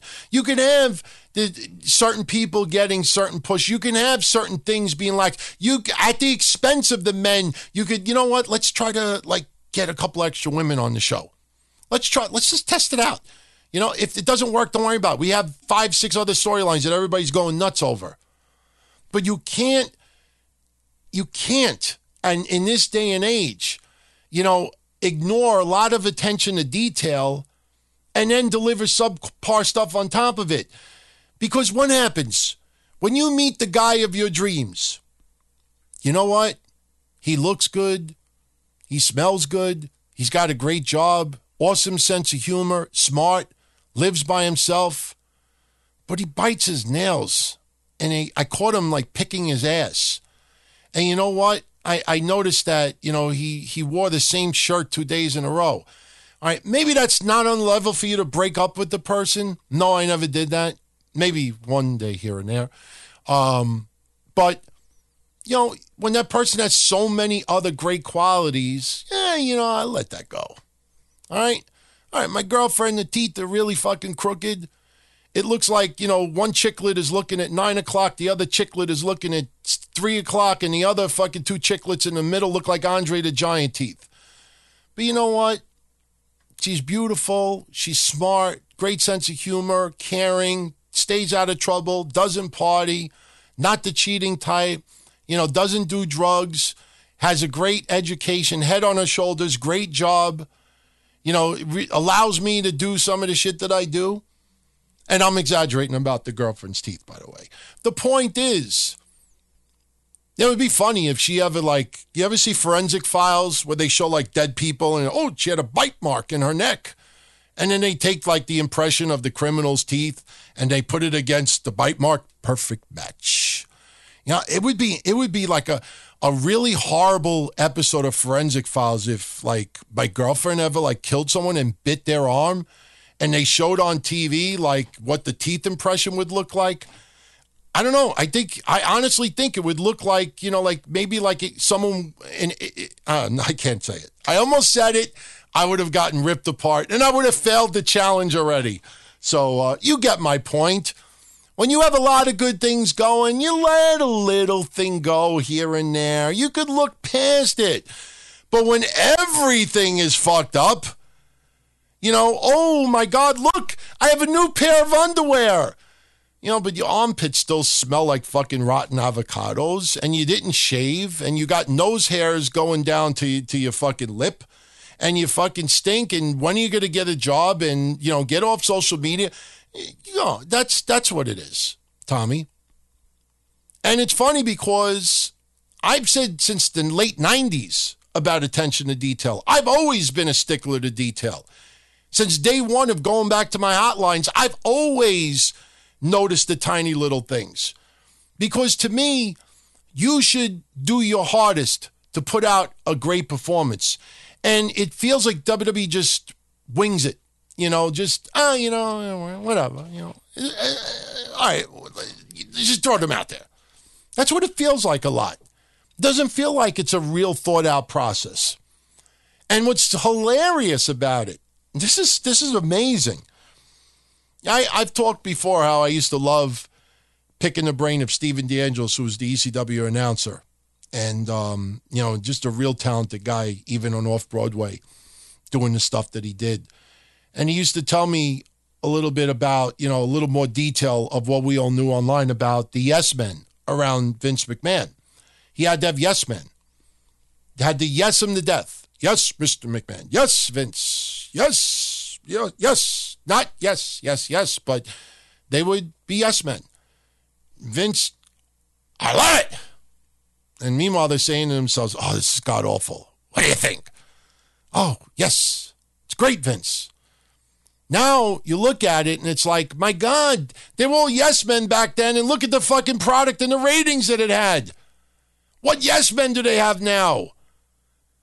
I mean, seriously, they it, people complained about all the yes men back then. How many shoot interviews have you heard people say, oh, Vince had these all yes men, and I wanted to do this and would love to have done this, but you know, Vince's yes men got on. Well, motherfucker, the ratings was still fucking through the roof, and it fucking put WCW out of business, and it had the Monday Night Wars and succeeded, and had the Attitude Era and did all this other stuff. So sorry, you know, a lot of stuff did get you know the way it ended up. But uh, so maybe he was entitled to have some yes people. These days, instead of saying, yes, Vince in the back, what are you saying? Uh, uh, uh, no, I'm not going there. I won't go there. I won't go there. People could imagine where I was going to go. Not going to go there. Ah, charity auctions. Oh, you know, right Raw this week. Oh, that's your wish? That's your wish? I want my brother to be a tag team champion with Braun Strowman. I want. CM Black Pixels, can WWE's version of pro wrestling ever thrive in the current PC era, or is it a lost cause? It's not a lost cause, it's a billion dollar company. But it's funny. I think I said a month ago that WWE is preparing for a dip in the stock. What was it? Five days later, it went down 20%. I'm a genius, right? See, I can predict when things go downward, but can I predict when they go upward? I don't know. I don't know. I used to own the WWE stock. When I owned it long time ago, it was $10 a share. Yeah, I kind of regret selling it. I didn't have that much of it, but still, I should have fucking kept it. At the time, I think I sold it for like $14 a share. I was like, oh, cool. Now I can order dinner tonight with the money that I made. Yeah, it only took me nine months to get this free dinner. Man. Anyway, uh, no, it's not a lost cause. I just, I don't know, man. I'm really hoping AEW can uh, really get a little momentum. You know, I think somebody needs to piss off Khan. Khan! Somebody needs to piss him off. He's a really nice guy. I mean, Khan, I, I know I've made jokes and goody, goody, goody. I made jokes in the past. But Khan does come off as a likable guy. He comes off as wanting, you know, this to be a nice little niche. I just don't know what his end game is. You know, when you got these fucking goofs like Filet of Fish fucking doing these interviews and he's more, you know, uh, concerned about Oh, make sure we take that selfie after. Make sure we're hugging. Make sure we're holding each other's shoulders. Make it look like I'm your buddy, fucking bitch. You know, look at me, yeah. But at the end, do you feel like fucking, fucking Khan wants to reach for the stars, reach for the light? Do you think he wants to get all this crazy money? Or does he just having fun? New hobby.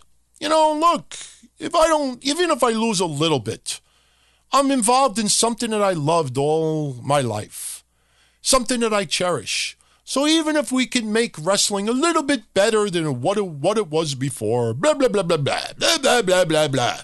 Do you know this week is the anniversary of the announcement that NWA TNA was coming in June and it was going to be weekly pay per views, $9.95 and Jeff Jarrett with all these quotes and this. We're not competing with WWE. We're not in their league. We're just offering this little alternative and this and that. And you know what? Meltzer back then had some great analysis of it. You know, WWE had pay per views every month, thirty four ninety five.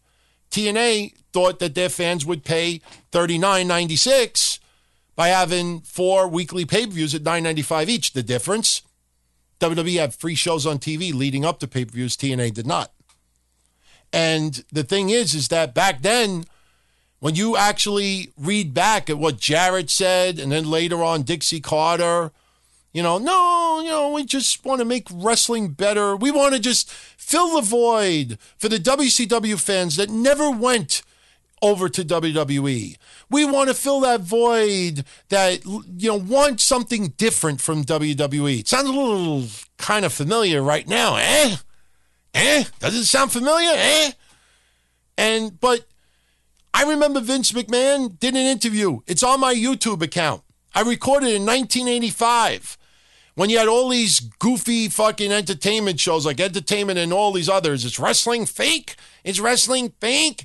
And then you would have all these interviews. And I remember Vince McMahon doing an interview. I have it on my fucking thing because I recorded it. And he's saying, you know what? You reach for the moon and everything, you know, before it or around it or surrounding it.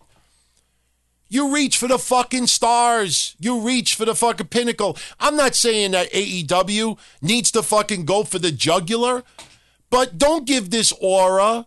Don't give this aura. Oh, you know, we just want to be our own little thing. That shows that you you you're trying to uh, prevent stirring up anger from the competition. And trust me, trust me, if AEW doesn't think they're competition for WWE, send whatever fucking you're taking. All right, just don't send me stuff to smoke. I'm not good at smoking stuff. Because the reason why I say that, Cody, uh, Khan, Jericho, Young Bucks, Brandi, all the others. No, you know, we're not we're not trying to compete this and that. You could say those nicey things. But meanwhile, WWE, they're going for your fucking jugular 24 7, 365. And you need to know that because as nice as you could be, as classy as you could be, as cool as you could come across, the other side looks at you as a threat, even though you may not be. And even though you may not try to impede what they're doing, they will still look at you as a threat. It's almost like a jealous boyfriend.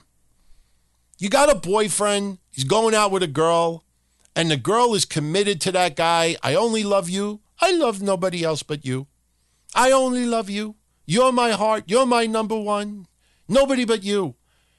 And the minute you go out and a guy just happens to look at the fuck you looking at? Why don't you take a picture? It lasts longer. The fuck is your problem? You know, what the fuck you looking at, cocksucker? Why don't you come over here, you motherfucker? Honey, Uh, I'm, I'm with you. What, what are you doing that for? Motherfucker, that guy, I'm telling you, he's going to hit on you. Motherfucker, this is it. Blah, blah, blah, Jealous. That's what WWE is looking at AEW right now. WWE has their girlfriend in the universe. And the minute they think, AEW, are you looking at the universe?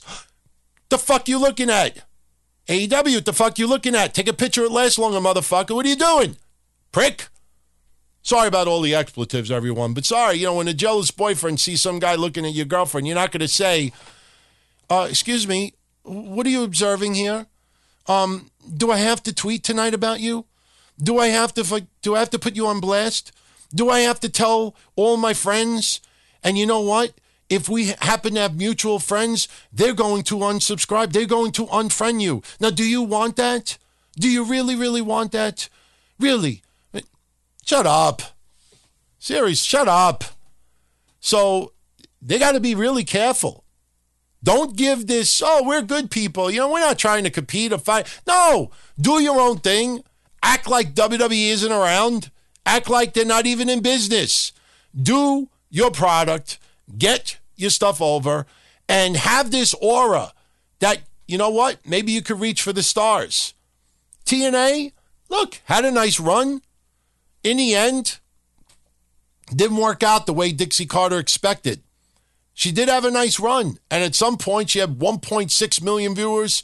Didn't Hogan's debut do 2.1 million for that quarter? My God, Hogan's debut in TNA did a higher rate. Now, yes, there wasn't Hulu and other stuff at that time, and that's why I don't compare it. My point is, you got to start somewhere. You have to start somewhere. Do your own thing. Act like WWE doesn't exist. Ignore them. And don't try to hire people like Undertaker to do an autograph signing, even if it's not AEW signing him. And then when WWE pulls him, I'm shocked. I thought WWE would do it. You know what? I thought this one time, I thought WWE would do it. No, no, you're wrong. You're wrong. No, you're wrong. You're wrong. And you know what? They know that they were wrong, but they have to put this aura online because they want people to get so upset with WWE that, oh, I need to go to AEW because WWE, well, do they really need to pull Undertaker? That's so fucked up. So you know what? I have to stay with a company that really, really cares. Come on. Seriously? Stay away from the people that you know that WWE could fuck with. Man. Uh, let's see. Through the years, uh, best merch. What are some of my favorite shirts I've seen? Ah, I don't know. CM Black. I was never a big shirt guy. I mean, you know, you had your Austin 316. I could honestly say I never owned an Austin 316 shirt. I bought it for others.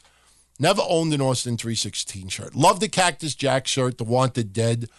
I got some other really unique shirts. Um, I actually got three different Cactus Jack shirts that are very rare that I absolutely love. Um, Terry Funk shirts that I loved. I was never a big wrestling shirt guy, to be honest with you. Uh, Ralph Ramirez, do I think WWE would do a hard reset after Mania? I mean, all the major feuds, some of the roster goes away for a couple of months. No, no, no. Ain't happening. Ain't happening. They want to stay on momentum. They don't want to, you know, they don't want to get in lows. They can't afford people to look, Vince you know, our revenue's down, all the injuries. Now, what if the revenue's down? Oh, you give people off. Come on. In taking giving people months off. What's the difference between that and an injury? Perception. They're still not on TV. So no, I don't I don't see that at all. Um John Krauser, I love this one. If Andy Kaufman was still alive today, today, what do I think he'd be doing? Do I think with the Me Too movement, his actions in the past would be a serious hot button issue today? Uh maybe. You know, there's always going to be people that are going to be upset about everything. Look, the night we had the Firefly thing, I came up here and said that investors and parents were going to get butthurt about it. Not all, but uh, you know, a, a, number enough to be noticeable. And you know, Mish, no, no, not even 24 hours later, I woke up six o'clock in the morning, crust in my eyes, and I go on fucking, you know, emails, check my emails, any policies canceling. All right, check social media before I fucking jump in my shower. And what do I see? Hey, DT, you were right. Did you see this? Oh, my three year old wants to buy a chainsaw. Oh, this investor is upset. And this, this, this, and that. There's going to be people upset about everything. I talked in the past about that one atheist that doesn't want the manger around the fucking courthouse in a blah, blah, blah state. There's always going to be somebody but hurt somewhere. So, and what would Andy Kaufman be doing right now? I honestly don't know. I honestly feel that once Jim Carrey did Man on the Moon, I think Jim Carrey had this maybe subconscious obsession, not to be Andy Kaufman, but to be strange. I don't know. I, I this aura about him. I don't like Jim Carrey at all, but you know when you look back and you see the making of Man on the Moon, you know I love that he really got that deep into Andy Kaufman's character but some of it was just, you know, okay, this guy's like getting weird as fuck.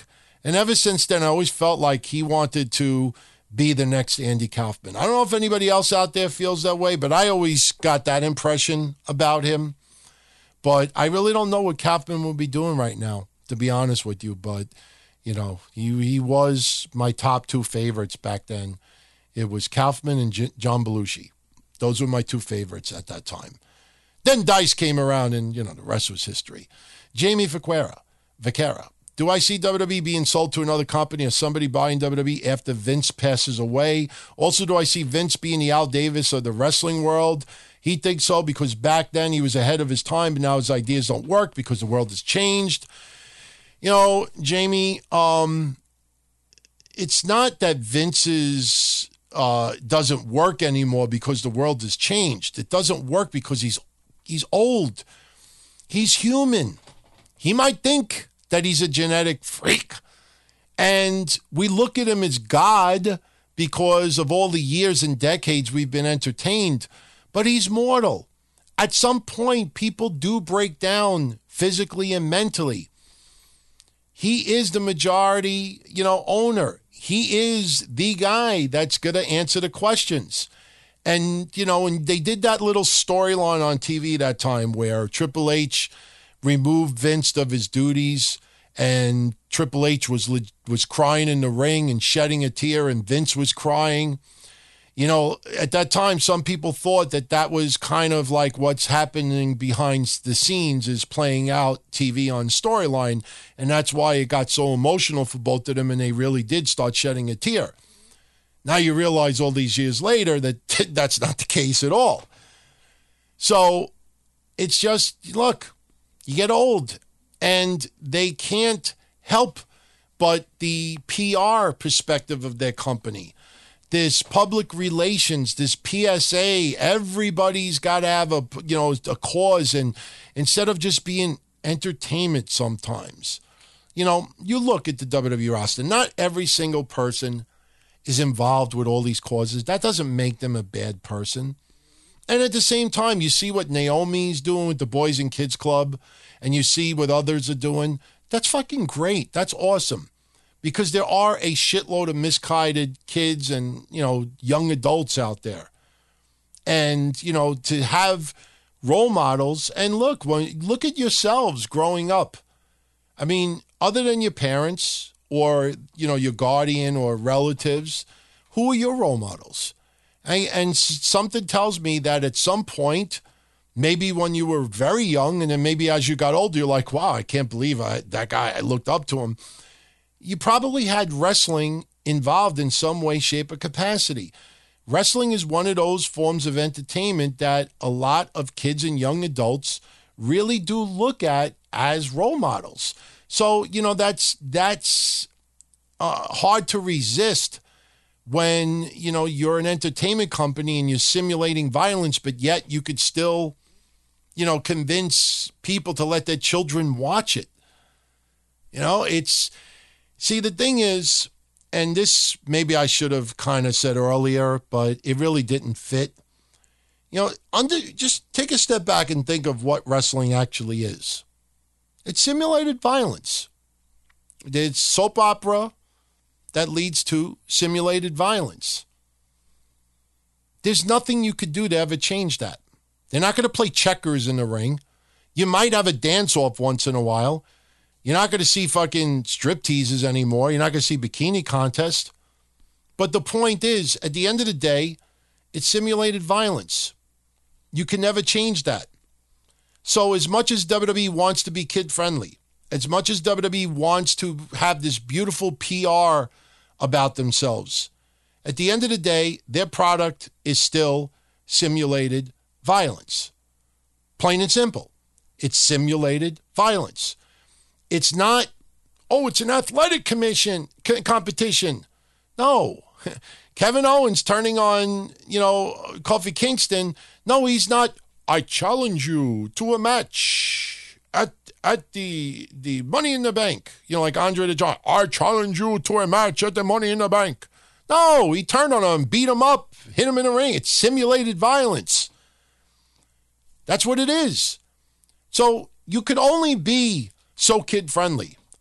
You could only be, you know, so much that you want to be. And the problem is, is that they sometimes go way over that line and it's at the expense of fans. Look, you know, they had to fucking make these women look like they were killing the world backstage in that skit. Some people loved it. Some people thought it was god awful. You know, and they would, they're in the back and they're beating up security cops. And Ronda Rousey's got this talent of fucking driving a vehicle with her hands tied behind her back and shit like this.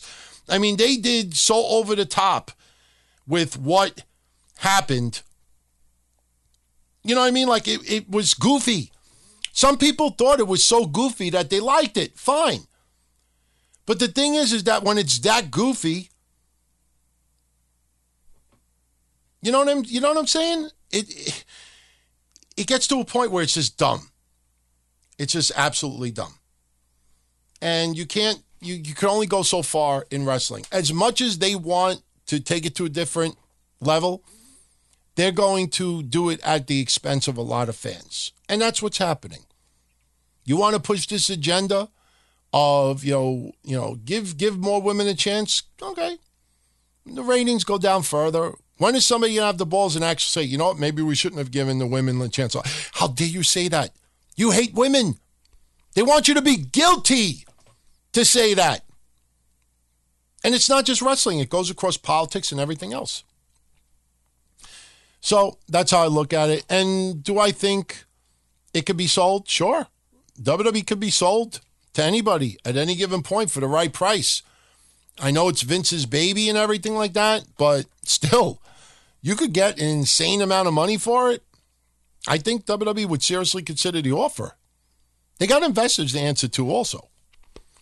Brosinator, in my opinion, what has Brandi Rhodes done as chief brand officer for AEW other than posting modeling pics? I don't know. I don't see what she does behind the scenes.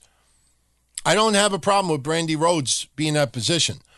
Even if it's just a posi- position because it's entertainment, I think she does a lot of stuff behind the scenes. I think they all bust their ass behind the scenes. If you, and I'm not saying it's the Brosnan, I'm just saying just in general. If you don't give a shit about Brandi Rhodes or you just don't take her seriously as far as involvement with AEW, don't pay attention to her. And if she's posted modeling pitch, pics and you don't like it, don't follow her. It's amazing how many podcasters I hear complain about certain people and they're following them. And I almost feel like they're following them because they just want to see, like, did they say anything about me? Did they? Did anybody comment about me? Oh my God, did they write something about me? And then when that person sometimes does answer them back, oh no, no, no, no, no, no, no, no, no, no, no, no, no, no, no, no, no, I didn't mean it like that. No, no, no, no, oh no, no, no, no, no, no, no, no, no, no, no. I'm sorry, I don't tweet fuck. I don't tweet fuck. Just because somebody famous happens to like our show or my show, likes what we do. You know, I think one of the reasons why some of the, some famous people in wrestling do like what we do because we're brutally honest. We tell it like it is. We don't mean angst. I don't want to see any ill will really happen to anybody in wrestling across the board. I don't want to see that personally. You know, I talk about on TV performance entertainment. You don't entertain me, I'm going to say it. So, to be that brutally honest and blunt, that got people to like you, and then because now you know they're like, oh no, no, no, no, no, uh, fuck out of here. I don't tweet fuck, and I see it now. I see people writing stuff about allegations of wrestling. I saw this stuff today with Lars. They're bringing up stuff from message boards from 13 years ago again. Oh, will Lars be arrested because of what he wrote on a message board? And I'm thinking to myself, wait, did he just write something on a message board? I click on it. It's from 2006. You're still bringing this shit up? Do you want to be tweet fucked? Are you trying to get his attention that bad? Oh, no, no, no, no, no, no, no. Somebody wrote yesterday, and Gerweck, if you're listening, Fire that Matarazz. Fire that fucking reject that's on your website that actually reposted the article of Vince McMahon talking about like liking his cousin or wanting to bang his cousin, whatever it was. It's from a Playboy interview from what, 2001? Why is that being posted now? Oh, no, no, no, no, no, no, no, no, no. Why are you posting that? Because somebody else posted it? The fuck is that there for? Get rid of these morons. I don't understand. People don't like certain things. Why do you follow people? Why do you follow products? Why do you watch it? Oh, I want it to get better. Whoa, whoa. But when it gets better, then you watch it. Why do you do podcasts? If it sounds like you're fucking on your deathbed. Oh, I need more morphine, please. More morphine, please. Please. If, it, you, if you don't like it and you don't have energy, don't fucking do it. I don't understand. There's so many people across podcasts, and I see YouTube people. Uh, you know, I'm fed up. I've had it. You know, wrestling sucks. It's not what it used to be. I can't take it anymore. It's garbage. It's ridiculous. I can't watch it. I had to turn it off. I had to do this. Why are you still covering it? Oh, because I'm a wrestling fan. Shut up. Shut up.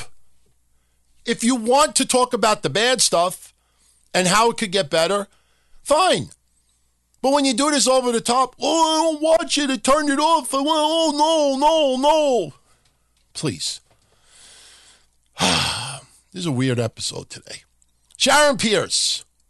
I'll get back to your Democrat question, Sean. Do I think a wrestler's performance in the ring of promos can make or break the storyline? Or could a storyline make or break a wrestler's performance? Sure. Absolutely. I mean, I can't think of any individual offhand, but we have had storylines in the past that have just eaten some wrestlers alive. There have been some wrestlers who were god awful in a storyline or just cut a horrible promo, and you just, you know, get turned into damaged goods quickly. Then there's some people who are so charismatic on the mic or just have that presence about them that you know, it they're Teflon. I remember Goldberg. I mean, Goldberg, when he first came in, he was two moves, one in 20 seconds. Nobody bitched. Nobody complained. Could you imagine if Goldberg started his career now on TV? All these fucking geniuses on Twitter. You know, in 30 seconds, this guy's two moves. He sucks. He sucks. He sucks. He can't do nothing. He sucks.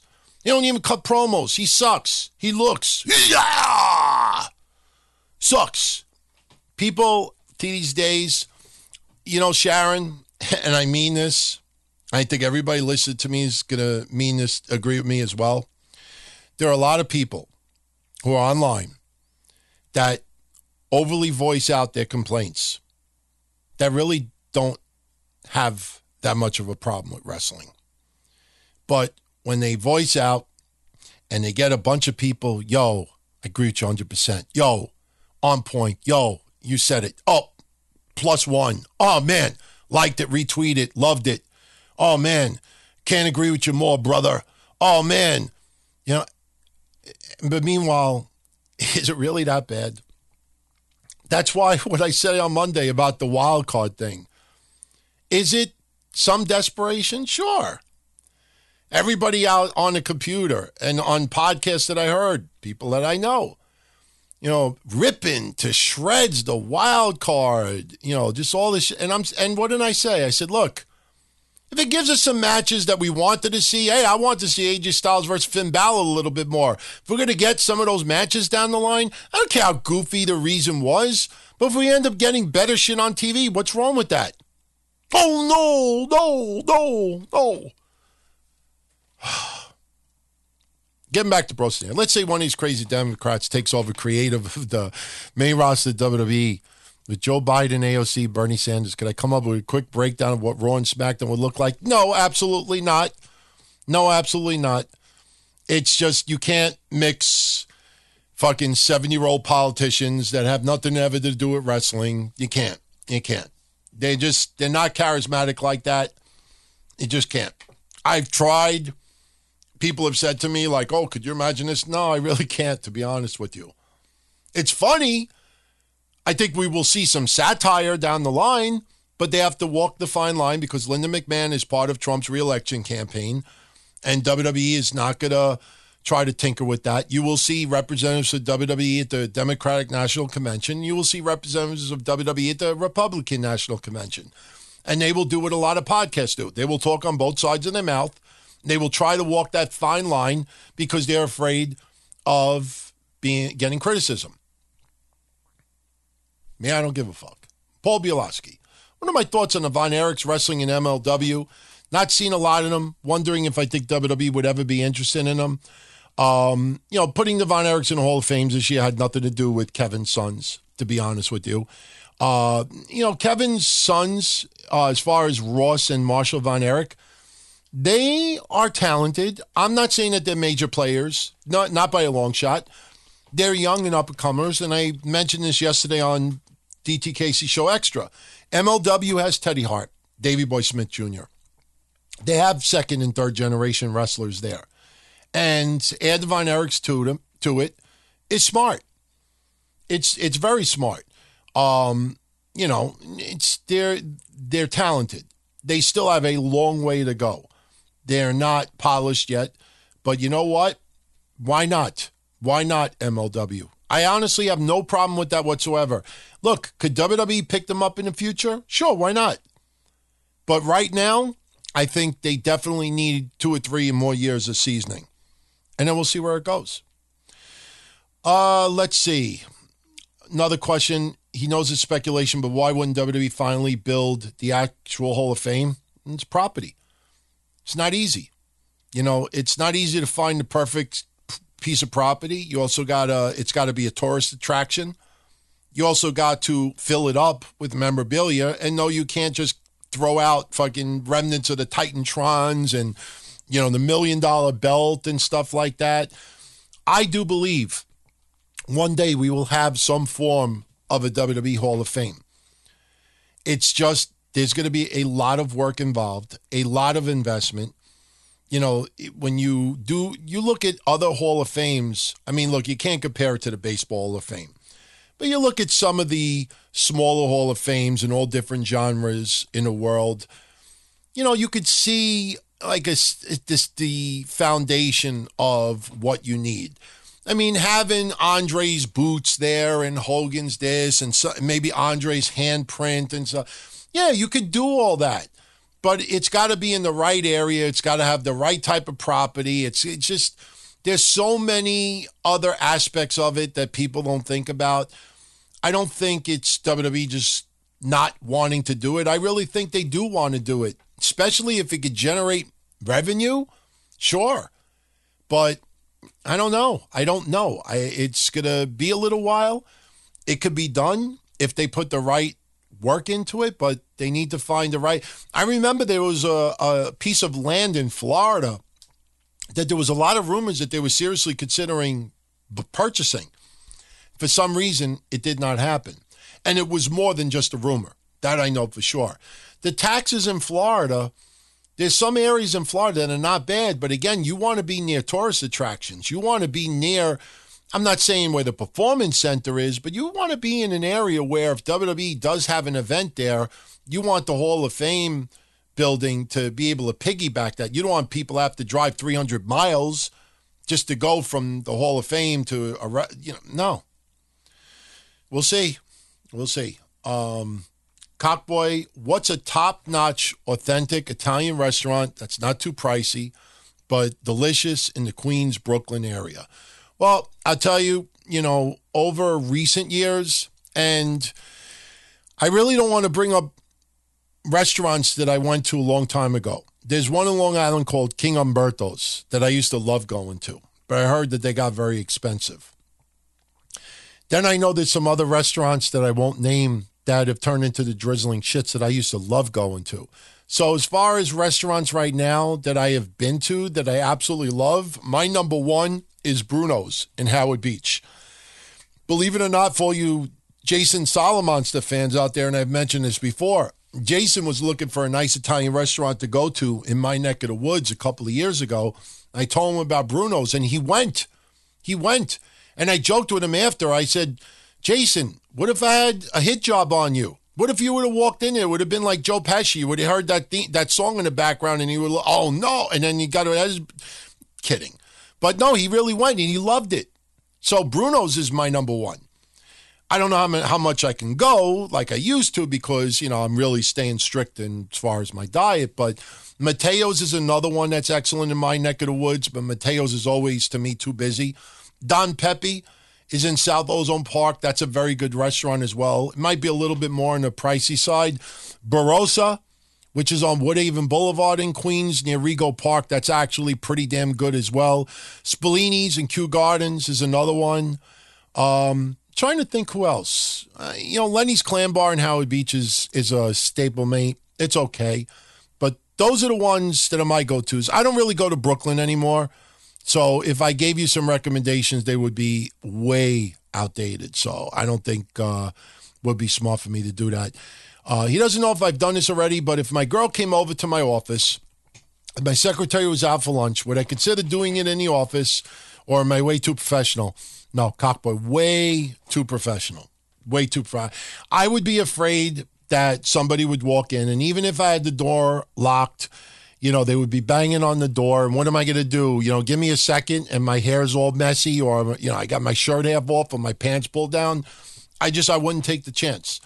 I mean, I told everybody on Patreon two weeks ago when I posted that video on Twitter when the customer gave me pastries right in the middle of my diet and I couldn't eat them. And then people were like, oh, show us where you fell off the ladder. And then I did the second video and I still got the TV that almost crushed me. And I started kicking the TV on video. You can go on my Twitter and see it right now. As soon as I hit stop, I opened the door to go back to my desk, and there was a customer in the front. I didn't even hear him come in. And he heard me say, You son of a bitch, and I'm kicking the TV. So he's looking at me like, What did I just hear? And then I told him the story. He got a good laugh. He wanted to see the video of me falling off the ladder, and all was good. But still, now I know every time he comes in now, in the back of my mind, I'm like, okay, that guy just heard me fucking kicking the TV and cursing it out. Uh, Tommy, what's the name of the pizzeria in Howard Beach that I've talked about? Um, oh, New Park Pizza. That's the infamous one. You know, the same owners own it. But, you know, the thing I have to say, If anybody out there's ever heard about New Park Pizza and you think of a racial incident from 1986, you know, something nobody ever brings up. And I got to stress this. Nobody that owned or worked for New Park Pizza was involved in that. You know, I got to stress that. Because, you know, for many years, you would have people that come, oh shit, that the pizzeria, those cocksuckers, that, that they weren't involved. They just so happened that was the pizzeria. It's everybody. Oh, you remember the New Park incident? You could Google it. You could live, you know, across the world right now. If you Google it, you'll see the stories. It was fucked up. It was very fucked up. And I've told the story in the past. One of the guys that chased um, those uh, black kids onto the highway.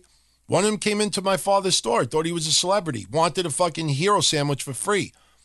After we fucking made this, I was there, made the sandwich because I worked at the time there. Made the sandwich, gave it to him. I don't remember the guy's name, but he died like two years ago. I think he was like 43 years old now, but he's one of the guys that got arrested. He was on bail, and he went into my into my father's store, looked around like he thought he was a celebrity, like like Jersey Shore, the '86 version of Jersey Shore, '87, and he wanted a hero. And after the, he made the sandwich up, the guy who was working me on the counter wrote like six bucks on it or whatever. He's like, "You want me to pay for this?" My father happened to be standing there. My father's like, "Who are you?" And he's like, "Who am I?" And he told him his name. My father, I don't give a shit who you are. you don't want you don't want to pay it. Now you didn't do like fucking meatballs. Oh no, it was Caddyshack. You know, oh no fifty. You got no fifty cents. You got no coke. No, my father's like, you don't want to pay for it? Good. He put this thing. In fact, I think my father actually opened up the sandwich and bit it in front of him because that's something my father would do. My father wouldn't take the sandwich and just put it in the back and say, Here, just put this back in the case. My father, right in front of the guy, would slowly open the paper. It's kind of like what I do to my girlfriend's dogs when she's not around. Know, they'll see me eating steak and they'll be sitting there and I'll cut a piece and I'll just like take the fork I don't know if some of you out there are guilty of doing this. I guarantee you, you won't admit it. You take the fork and the dog sees it. The dog thinks that you're going to give it, and you have the fork by the plate, which is closer to the dog's mouth. And then what do you do? You take the fork and you slowly, slowly bring the fork to your mouth. And the slower you do it, what do you start hearing? What are you doing? Oh, you're on TV like that. And then I would eat that son of a bitch right in front of me. You ain't getting no steak. Eat my fucking onions from my salad. You ain't getting no steak. I think that's what my father would do. My father would have whipped the sandwich out and took a bite right in front of him and said, I own this store. This is my fucking sandwich. You don't want to pay for it? It's mine, motherfucker. I'm not kidding, too. I think my father would have done it that time. And ama- amazing, he did it to another Italian. Oh my God. By the way, Brian, Italian's not a race. Just wanted to point that out. Uh, let's see. Leslie's heard me mention about my father being a black belt. Wow, that's funny segue because I didn't even know this question was coming. Um, but he also heard that uh, I mentioned that my father grew up poor and before finishing school, he went straight to the workforce, had three jobs raising us. Uh, thank you for the kind words towards my father. Um, but how did he manage to take karate lessons? My father had a big time Italian temper. My father's friends, I never knew them. Obviously, you know, when he hung out with his friends, I was too, I wasn't born yet or too young. So my father, to release tension, he would take karate lessons and he became a triple degree black belt. He competed on ABC TV in 1977. I don't know if he came in third place or fifth place. I never brought it up, you know, in a long time, but he became a big time karate guy. And uh, there used to be a karate school on 101st Avenue in Ozone Park, Queens. My father knew the guy, and sometimes at night, because my father wanted to work out anyway, he would go there and teach karate lessons. And my father tried teaching me like once or twice, and I, I don't even remember what he told me to do. All I remember is we were in the basement, and like five minutes later, he walked upstairs to my mother. He's like, "He's forget it, forget it. Let him, let him go play Atari." You know, I wasn't going to learn karate. I just couldn't do it. I was like, "No, this is too hard." But then you're just sticking your arm out. Go play Atari. I'll waste my time. That's what it was. Um, yeah, so he was younger, and um, it he just exercise, venting, release tension, staying out of trouble. Plus, I think it's fun and it's a competition.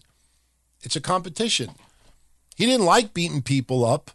It wasn't anything like that. It was just, you know, and I know a lot of people that like karate. So, a couple more questions and we're out of here. Tim Everhart, Bob O'Mac, Lucia Dalban, Mandingo Chamberlain, Josh Wilson, Jason Pratt, Scott Woodford, CJ Uihara, Cressman, James Deal, Donald J. Trump, Russell Zavala, Murrow Coombs Jr., Anna the Gay Banana, Douglas McKay, Carl Buteau, aka Cheese and Rice, Julian LeBlanc, Spider Lewin, Brandon Rice, the Metaphysic Fox, Rob McCabe, Brian Byrne, Daniel Warren, and Michael Cuomo. Thank you as always. They are our associate producers, as those who I mentioned earlier. They are the reason why this show remains free for everyone, along with Monday and they really help us tremendously with the content of the shows. Them and our VIP members and our elite members, as you hear with some of the content being discussed today. But that's what's awesome about our Patreon family. They are really influential as far as what's discussed on these shows. And today's episode is a great example of that. And I'm not just pandering. I mean, I've said this on the Patreon shows. They actually build a nice little foundation of what is going to be discussed. And then wherever that goes, it goes. Because somebody will bring up one topic and I'll create seven stories out of it. So, you know, it's not, oh, we're just answering questions and that's it. It is nothing like that. But, you know, pat yourselves on the back because I gave them only like a six or a seven hour notice today if they wanted to send in stuff for us to talk about. So, um, Andrew nine one four. Have I ever seen the Goode Family? Okay, that's the one I was talking about earlier from two thousand and nine with Mike Judge. Yes, ABC family that liked like the the the natural, like the wildlife and nature, but was just over the top. I hated it. I watched two episodes. Give me Beavis and Butthead back, please. And I think Beavis and Butthead came back two years later. And ironically, we were talking about it yesterday you know, it was god awful with those Jersey Shore and 16 and pregnant skits in the middle of it. It was crap. Crap. Hated that. Uh, the teacher looked a little bit like Daniel Bryan. Yeah, yeah. You know, I could see that. I definitely could see that. Uh, he used to buy bootleg video games on iOffer. Um, and just to show how far back he goes with me with iOffer. And this blows me away. He remembers when I used to plug iOffer. And look, I'm sorry if this offends anybody out there. When Andrew Martin was alive, Test, before he had died, I there was a legendary post that Test had written once. I don't know if it was about the death of Eddie Guerrero or something, but you realized quickly that Andrew Martin may have been a sweetheart in real life. He may have been an ass. I don't know. I didn't know him. And it's tragic what happened to him. There's no denying that. But the one thing you realized very quickly when he wrote that is number one, he didn't have a webmaster. And number two, I think he decided to go to the gym instead of going to third grade because he misspelled tons and tons of stuff. And when he would write the, the you know the letter I, like I would go to the school, he would spell it E Y E. And I remember doing an early episode of, uh, I don't know if it was DTKC show or Minority Report, and I had a field day with that. This guy was just, I mean, my God, you mean to tell me that there's no fucking 17 year old chick out there that was fucking masturbating to you that you couldn't just fucking contact on MySpace and say, honey, you want to, you know, do my website? You know, I'll tell you, you know, what to write, and you could, t- you know, proofread it and do the spell checks and rewrite it for me and post cute little pictures of me and little graphics and, you know, what's going on in the life of Andrew Martin. No, he decides. Now, obviously, he had to have somebody because there's no way he built that website, you know, quote Obama. You didn't build that. He didn't build that website. Unless maybe he had a webmaster and the webmaster's like, look, you know, you, you're too far gone, man. I, I got to go do somebody else. You know, let me do kinglawler.com or something like that, you know. But I mean, he wrote this and the grammar was horrible. So when I would plug iOffer, I would say that's iOffer as in I, not an EYE offer.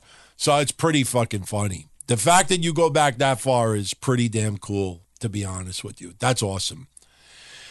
Uh, and everyone, check out the Ch- uh, Texas Podcast Massacre. Kev was on last week. I forget what movie that they were discussing, but I know a lot of you out there actually listened to it and enjoyed it tremendously. You can find the links, obviously, on the website, dontony.com, and the synopsis for all our shows.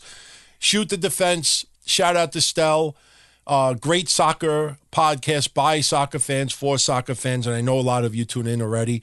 In fact, I think a lot of you tune into all of these shows. Every show has a different, you know, theme to them. Rocked reviews, entertaining reviews, you know, uh, unique, you know, oddball music albums from yesteryear, mostly in the rock scene. You can find them on YouTube under the name Rocked Reviews. You could also find DJ Dells on YouTube under the name The Sneaker Addict.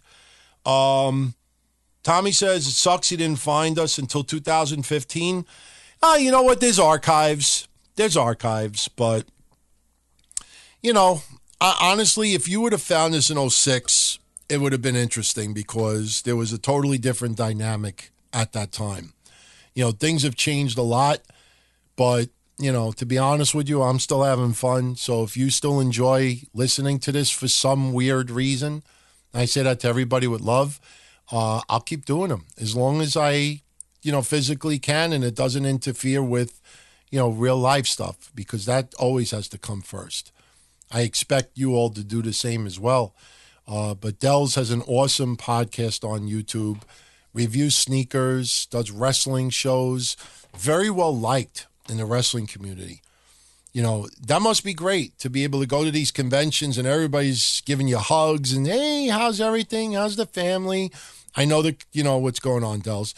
Me, I, I have to like look at the, uh, you know, like who's going to be on there first and see is anybody going to curse me out or something like that. But I don't think anybody takes real seriously what I say on this stuff for real. Elman Shaw is a display store. It is awesome artwork. Does a lot of pop culture artwork on metal. I, I have bought some of his artwork. He's got some really great stuff there. SubZeroComics.com for your wrestling comic book and pop culture collectible needs. Christ in the Toyverse, Bob O'Mac, great people, really, really cool guy, great supporter of what we do as well.